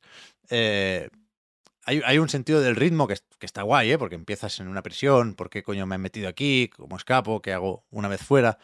Eh, al final el objetivo es huir no solo de la cárcel, de Black Iron, de Ferro Negro en castellano, sino también del planeta en el que no quieres estar. Llegas ahí después de un accidente, ¿no? Qué Y traducción más bonita, ¿no? Me gustó a mí, sí. Ferro Negro. Ferro negro. Sí, sí, sí. Y, y eso, el, paseo es más o menos variado por los entornos y las situaciones. Tiene mucha secuencia scriptada, mucho puente que se derrumba y es más o menos espectacular porque visualmente está muy bien. Pero la parte del diseño es, ya digo, sorprendentemente sencilla. Porque básicamente matas a esta especie de infectados lo de las extremidades, lo de cercenar brazos y piernas, que parecía recuperar de Dead Space, creo que es menos importante. Es decir, si puedes arrancarle una pata a un bicho y que se tenga que arrastrar, si puedes joderle un brazo y que te ataque menos porque te atacas solo con el otro, y si pueden seguir vivos aunque no tengan cabeza, ¿no? Pero creo que se, que se juega menos a esto que en Dead Space porque hay una mecánica principal que deja poco sitio a las demás, que es la de la esquiva. O sea, el muy, muy de esquivar, que se hace de una forma peculiar, porque no hay ventanas de tiempo o de oportunidad. Lo que tienes que hacer, se te indica en un tutorial al principio, es que te pille con el stick hacia un lado el golpe del enemigo. Es decir, mucho antes de que se te acerque, tú ya puedes mantener pulsado el stick a la izquierda o a la derecha, lo que tú quieras, con la condición de que si el enemigo sigue atacando, el siguiente golpe lo tienes que esquivar hacia el otro lado. Y así, pues tienes que intentar medir y predecir si te quiere cascar tres hostias, o dos, o una. Y por lo tanto, cuando dejas de esquivar y empiezas a atacar. Hasta que bloquea tu combo y volvemos a, a empezar, ¿no? Y no está mal. Es más o menos vistoso. Hay un ritmo necesariamente en el combate. Esto hace que el cuerpo a cuerpo, sobre todo al principio del juego, luego consigues más armas de fuego y ya puedes ir variando la munición y, la estrategia, pero sobre todo al principio el cuerpo a cuerpo tiene un, una importancia vital. Y está guay, pero quizá no tan guay como para aguantar ella sola, esta mecánica sola, el peso de casi todo el diseño del juego. Porque las armas no tienen mucho misterio, la telequinesis esta de atraer a los enemigos y lanzarlos a los pinchos no tiene muchos más usos. Quiero decir, el, el, uso del entorno para los combates está guay, porque lanzas a un bicho a, un, a una especie de picadora industrial y, y, y, luego llueve sangre, sale como esparcida por encima. Pero no, no itera mucho, ni es especialmente variado e ingenioso con esto. Entonces, al final lo que hay es mucho de lo de la esquiva, que llega a ser más o menos difícil cuando se te presentan varios enemigos. Es decir, es, los movimientos son lo bastante lentos y pesados como para que si te pilla uno por detrás en mitad de un combo, estás jodido. No le vas a hacer el tiempo brujo aquí, ¿eh? Pero te lo tienes que montar bien con la gestión de las distancias, con la posición en los pasillos, y le he llegado a pillar el punto, ¿eh? Pero aún así, aún gustándome la mecánica, creo que está demasiado sola. Demasiado.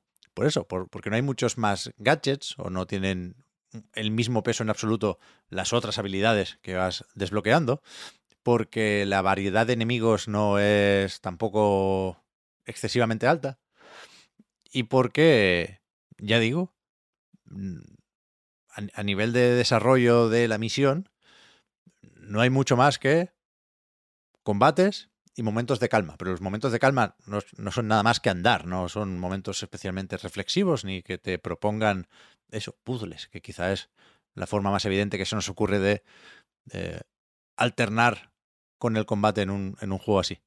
Con lo cual, me, me parece un juego entre lo, según como te pille, ¿no? Entre lo honesto, ya digo, y lo sorprendentemente poco ambicioso, pero aún así entra bien, porque te atrapa con cierta facilidad por la presentación y el envoltorio y los gráficos, que ciertamente están muy bien. Y... Eso decían, ¿no? Que visualmente era sí. potente. Sí, sí, tiene modo en Play 5, tiene... No sé cómo será la versión de anterior generación, porque tiene pinta de que le, le podría llegar a costar lo que hace aquí en Real Engine, a una Play 4 o a una One. Pero en, en nueva generación tienes modo rendimiento, 60 frames y no me hagas decir la resolución. Creo que es dinámica, un poco por encima de 1440, no sé. Y en el modo calidad, lo que hace es que le mete ray tracing. Y los reflejos tienen una importancia relativa, pero la iluminación sí que está muy chula.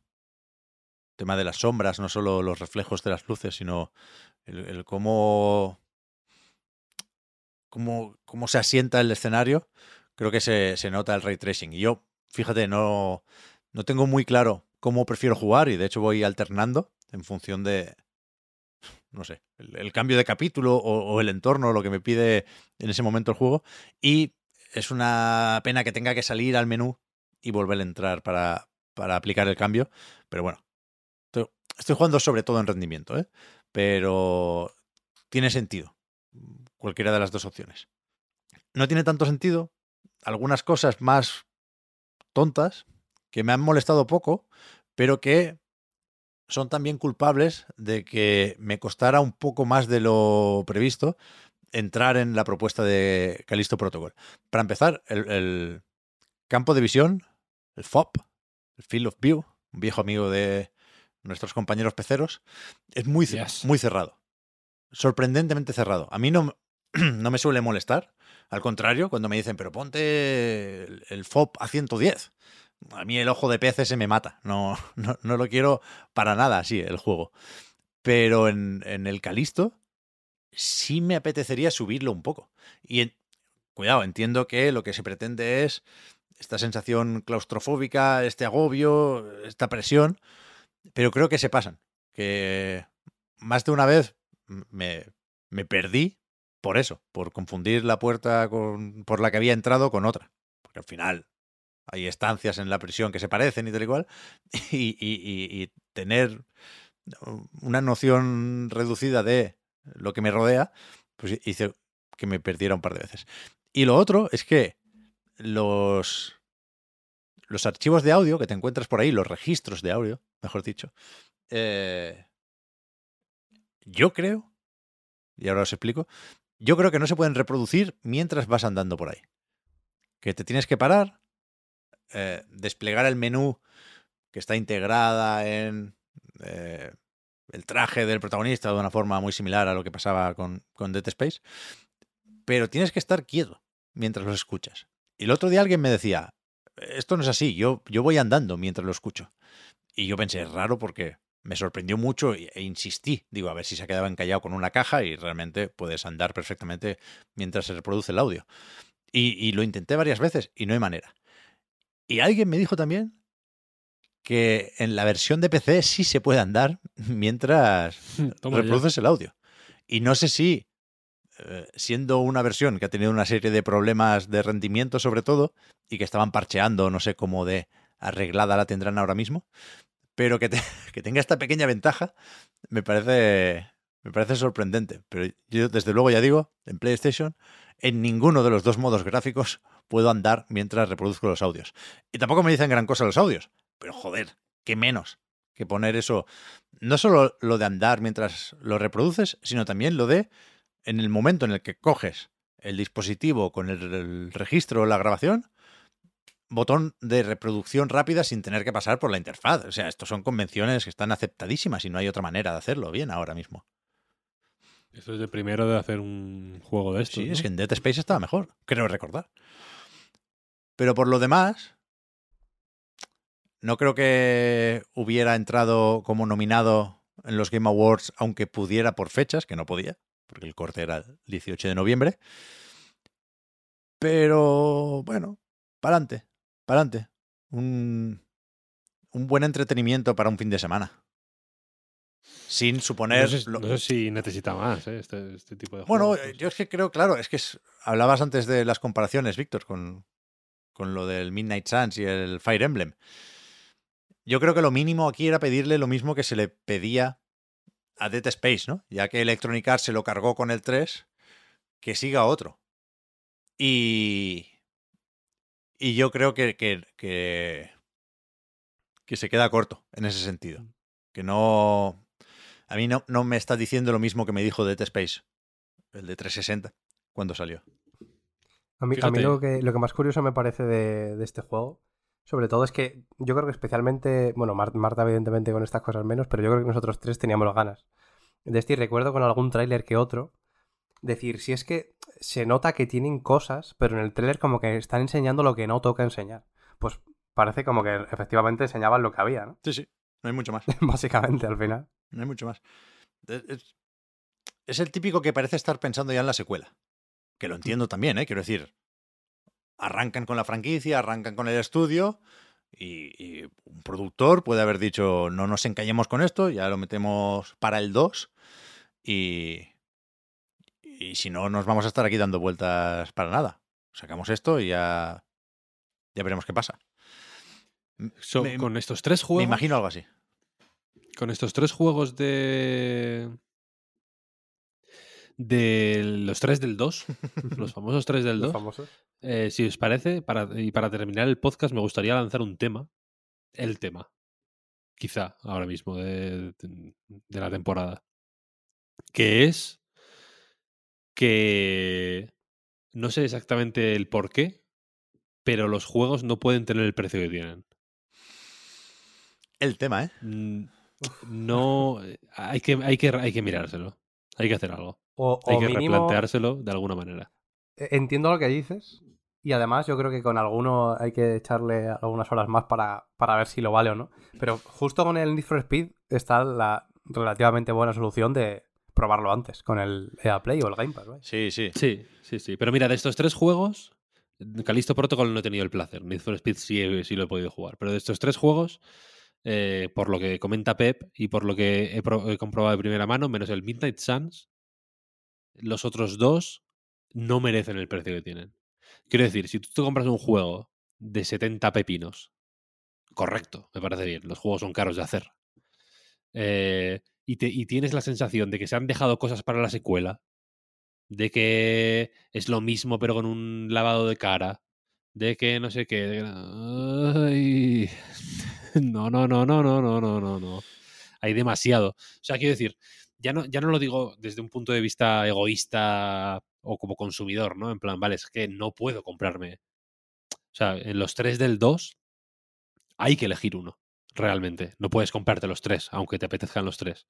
O bueno, igual sí, si eres, yo que sé, Paris Hilton, pero en el, caso de una persona normal no puedes comprarte los tres, de, ninguna, de ningún modo. Em, lo digo para los juegos mismos. Sí.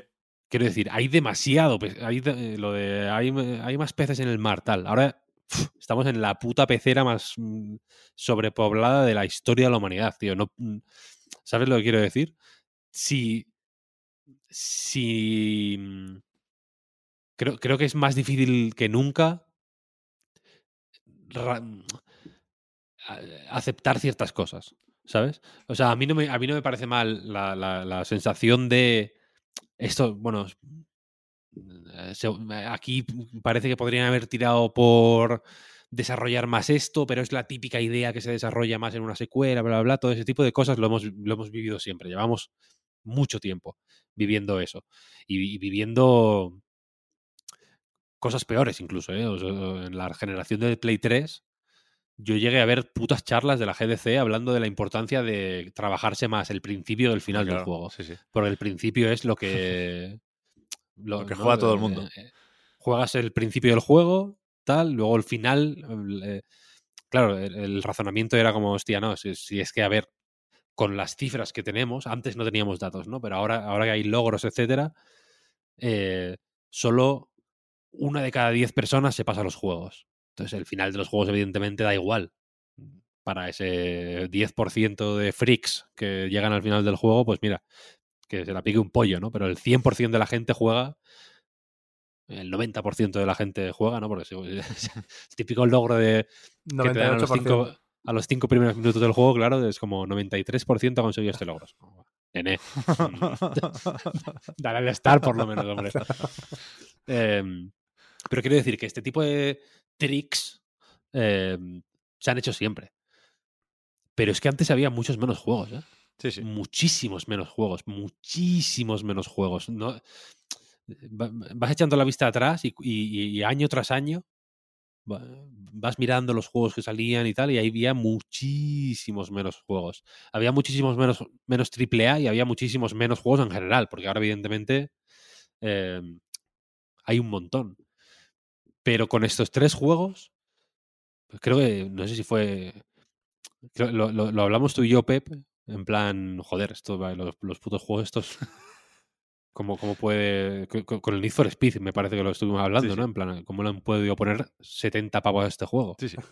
Y no, Y, y, y, y, al mismo día o el día siguiente o algo así, creo que leía a Eva Cid, me parece que era en el Twitter, que ponía en plan, joder, le tengo ganas al Need for Speed, pero ¿cómo no puede ser que cueste ese- eso que cuesta? tal Pues es un- es- Yo creo que es un tema que está, que está, es el elefante en la habitación, sí. porque todos, todos tenemos claro que los juegos tienen que costar lo que cuestan, o, o desde luego ese es el mensaje que yo creo que ha calado más, ¿no? No sé si fue- no, Kotick, creo recordar que en algún momento dijo incluso que tenían que ser más caros. El otro día leí, Porque- leí cálculos con, con la inflación y, y sí, que los, los 60 euros de hace unos años deberían ser 90 y pico euros ahora. Claro, evidentemente, ¿no? Es como, "Hostia, son casi gratis, os lo estamos regalando, ¿no? Pero la realidad es que eh, mm, eh, da la sensación de que se están pegando un tiro en el Sí, pie, sí. porque estamos llegando, estamos, estamos revirtiendo.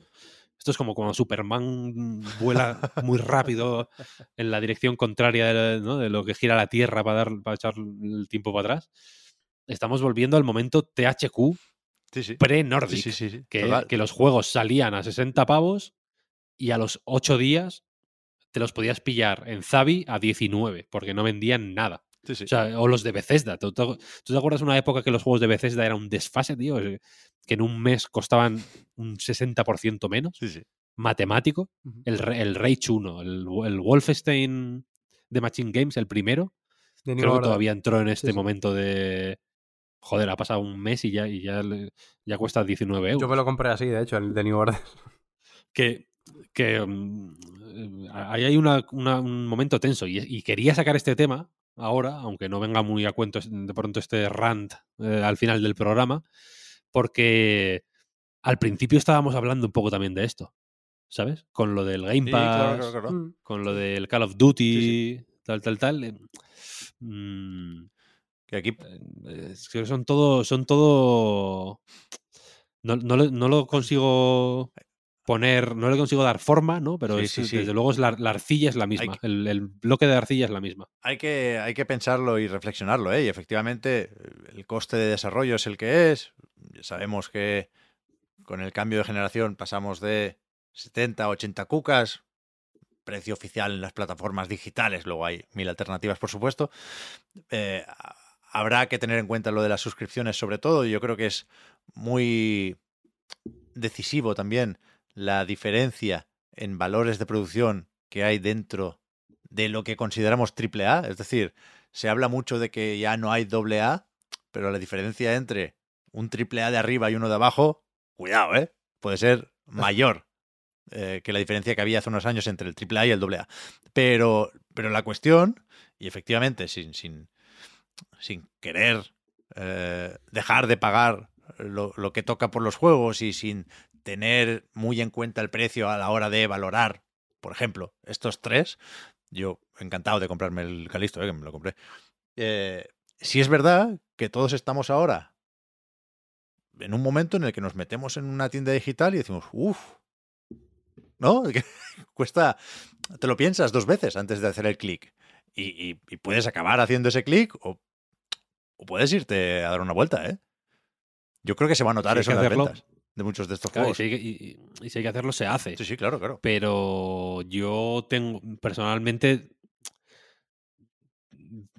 antes tengo, sin, sin haber dejado de gastar en videojuegos, porque en fin, es mi principal afición, me gusta mucho tenerlos, no sé, en fin, no, no, no, no me voy a decir coleccionista, pero desde luego me gusta tener ciertos juegos y demás. Sí que, sí que tengo la sensación de que hay, de que me pierdo más. Sí, sí. ¿sabes? De que dejo, de que tengo que hacer más sacrificios, ¿sabes? De que tengo que dejar más de lado otros juegos que pues que, igual, que igual, ten- igual tendrían algo que decir, yo qué sé. El Calisto Protocol a mí me habría gustado eh, jugarlo, la verdad. Pero sé que voy a tener que esperar a que lo pille de oferta, porque pues, por- pues porque no, o sea, si, si de pronto hubiera sido, probablemente hubiera cambiado si fue, hubiera sido un caso de, joder, es mm, una obra maestra absoluta, no tenía pinta. Mm. Pero, el, pero eso, que tengo la sensación de que, de que hay ciertos juegos que, que, que por, por, ponerlo de una forma menos mmm, consumista, vaya, que hay más juegos diciendo cosas que nunca, pero creo que hay que, creo que también hay más juegos que nunca que no terminan de hablar con nadie, ¿sabes? Uh -huh. que, se, que, que, hablan, que son como el árbol este que, que, cae y no hay nadie para escucharlo. Sí, el, el ejemplo que ponías con, con, el Calisto que te ha pasado a ti, a mí me, me ocurre constantemente con, con muchísimos. Yo, yo, evidentemente, ojalá poder jugar a todo lo que va saliendo o a todo lo que, como dices, tiene algo que decir y seguro que el Calisto, aunque no haya salido muy bien, algo tiene que decir y seguro que sí, si sí, me sí. interesaba algo me... Sí, claro, pero voy, voy al final al mismo, punto que tú, por eso mismo, claro. Eh, a lo mejor sí que tiene alguna cosa buena, que pues alguna cosa buena tendrá, pero quiero decir, alguna cosa de las que yo veía en los trailers y por las que a mí me interesaba, ¿no? Y efectivamente al final tal vez lo tenga, seguramente sí, pero efectivamente después de escuchar a Pep, pues eh, ya lo siento. O sea, si, si tengo que priorizar otras cosas, pues prefiero esperar una semana al siguiente juego y, y, voy viendo, pero, pero por desgracia es que encima ya no solo es el, el, el, tema de los precios per se, es que el ritmo de lanzamientos también es muy, es muy loco. A lo mejor si hubiera menos lanzamientos, pues funcionaría distinto esto también. Pero, pero sí, sí, la verdad es que es un poco callejón sin salida.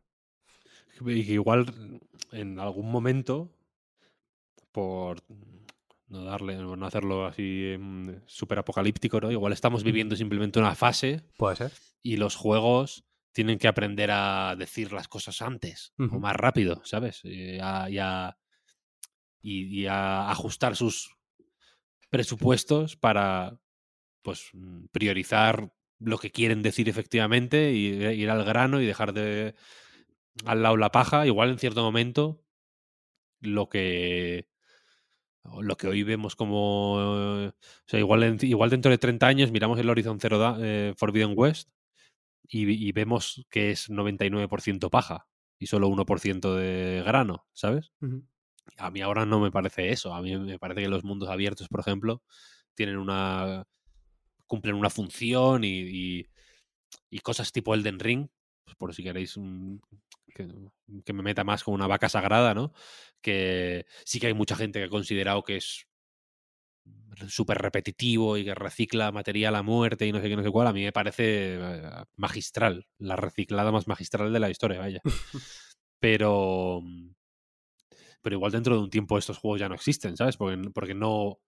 Porque nuestra forma de consumir es más picotear cosas en el Game Pass, por ejemplo, similares, y más otra cosa. Y entonces cierto tipo de juegos ya simplemente no se hacen, ¿sabes? Igual que no se hacen cierto tipo de películas, por ejemplo, o cierto tipo de, de, de música, o son mucho más minoritarios, por ejemplo, vete a saber. Es apasionante el, la industria del videojuego. Sí, sí, sí, sí. Pues yo creo que hasta aquí el programa de yes. la resaca de los Game Awards. Este año un poco más literal de lo que a mí me hubiese gustado, la verdad. Pero no pasa nada, todo sea eso.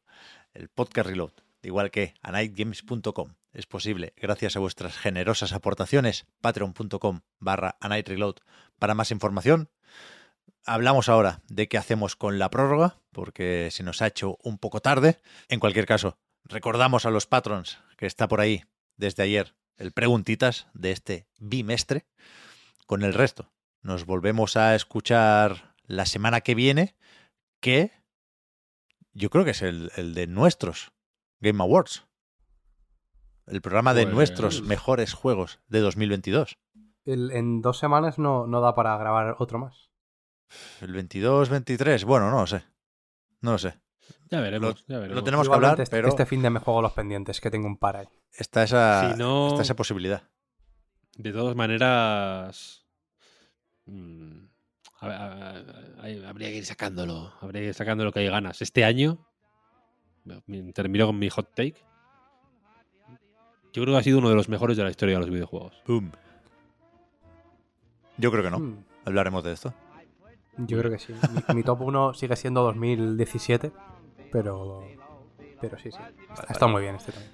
Está bien, está bien, ¿eh? O sea, de nuevo hay un espacio entre estar mal y ser uno de los mejores de la historia. Yo me muevo libremente por ese espacio.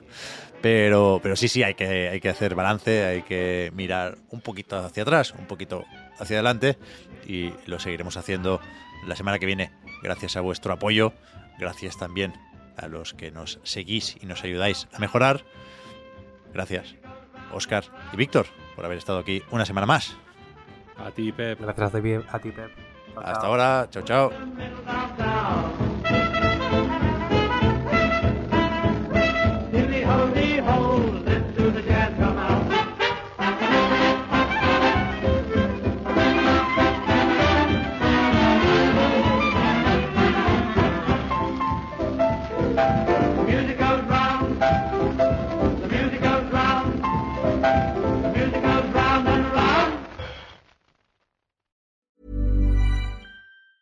Hi, I'm Daniel, founder of Pretty Litter. Did you know cats tend to hide symptoms of sickness and pain? I learned this the hard way after losing my cat, Gingy. So I created Pretty Litter, a health monitoring litter that helps detect early signs of illness by changing colors, saving you money and potentially your cat's life. Pretty Litter is veterinarian developed, and it's the easiest way to keep tabs on your fur baby's health right at home. Go to prettylitter.com and use code ACAST for 20% off your first order and a free cat toy. Terms and conditions apply. See site for details.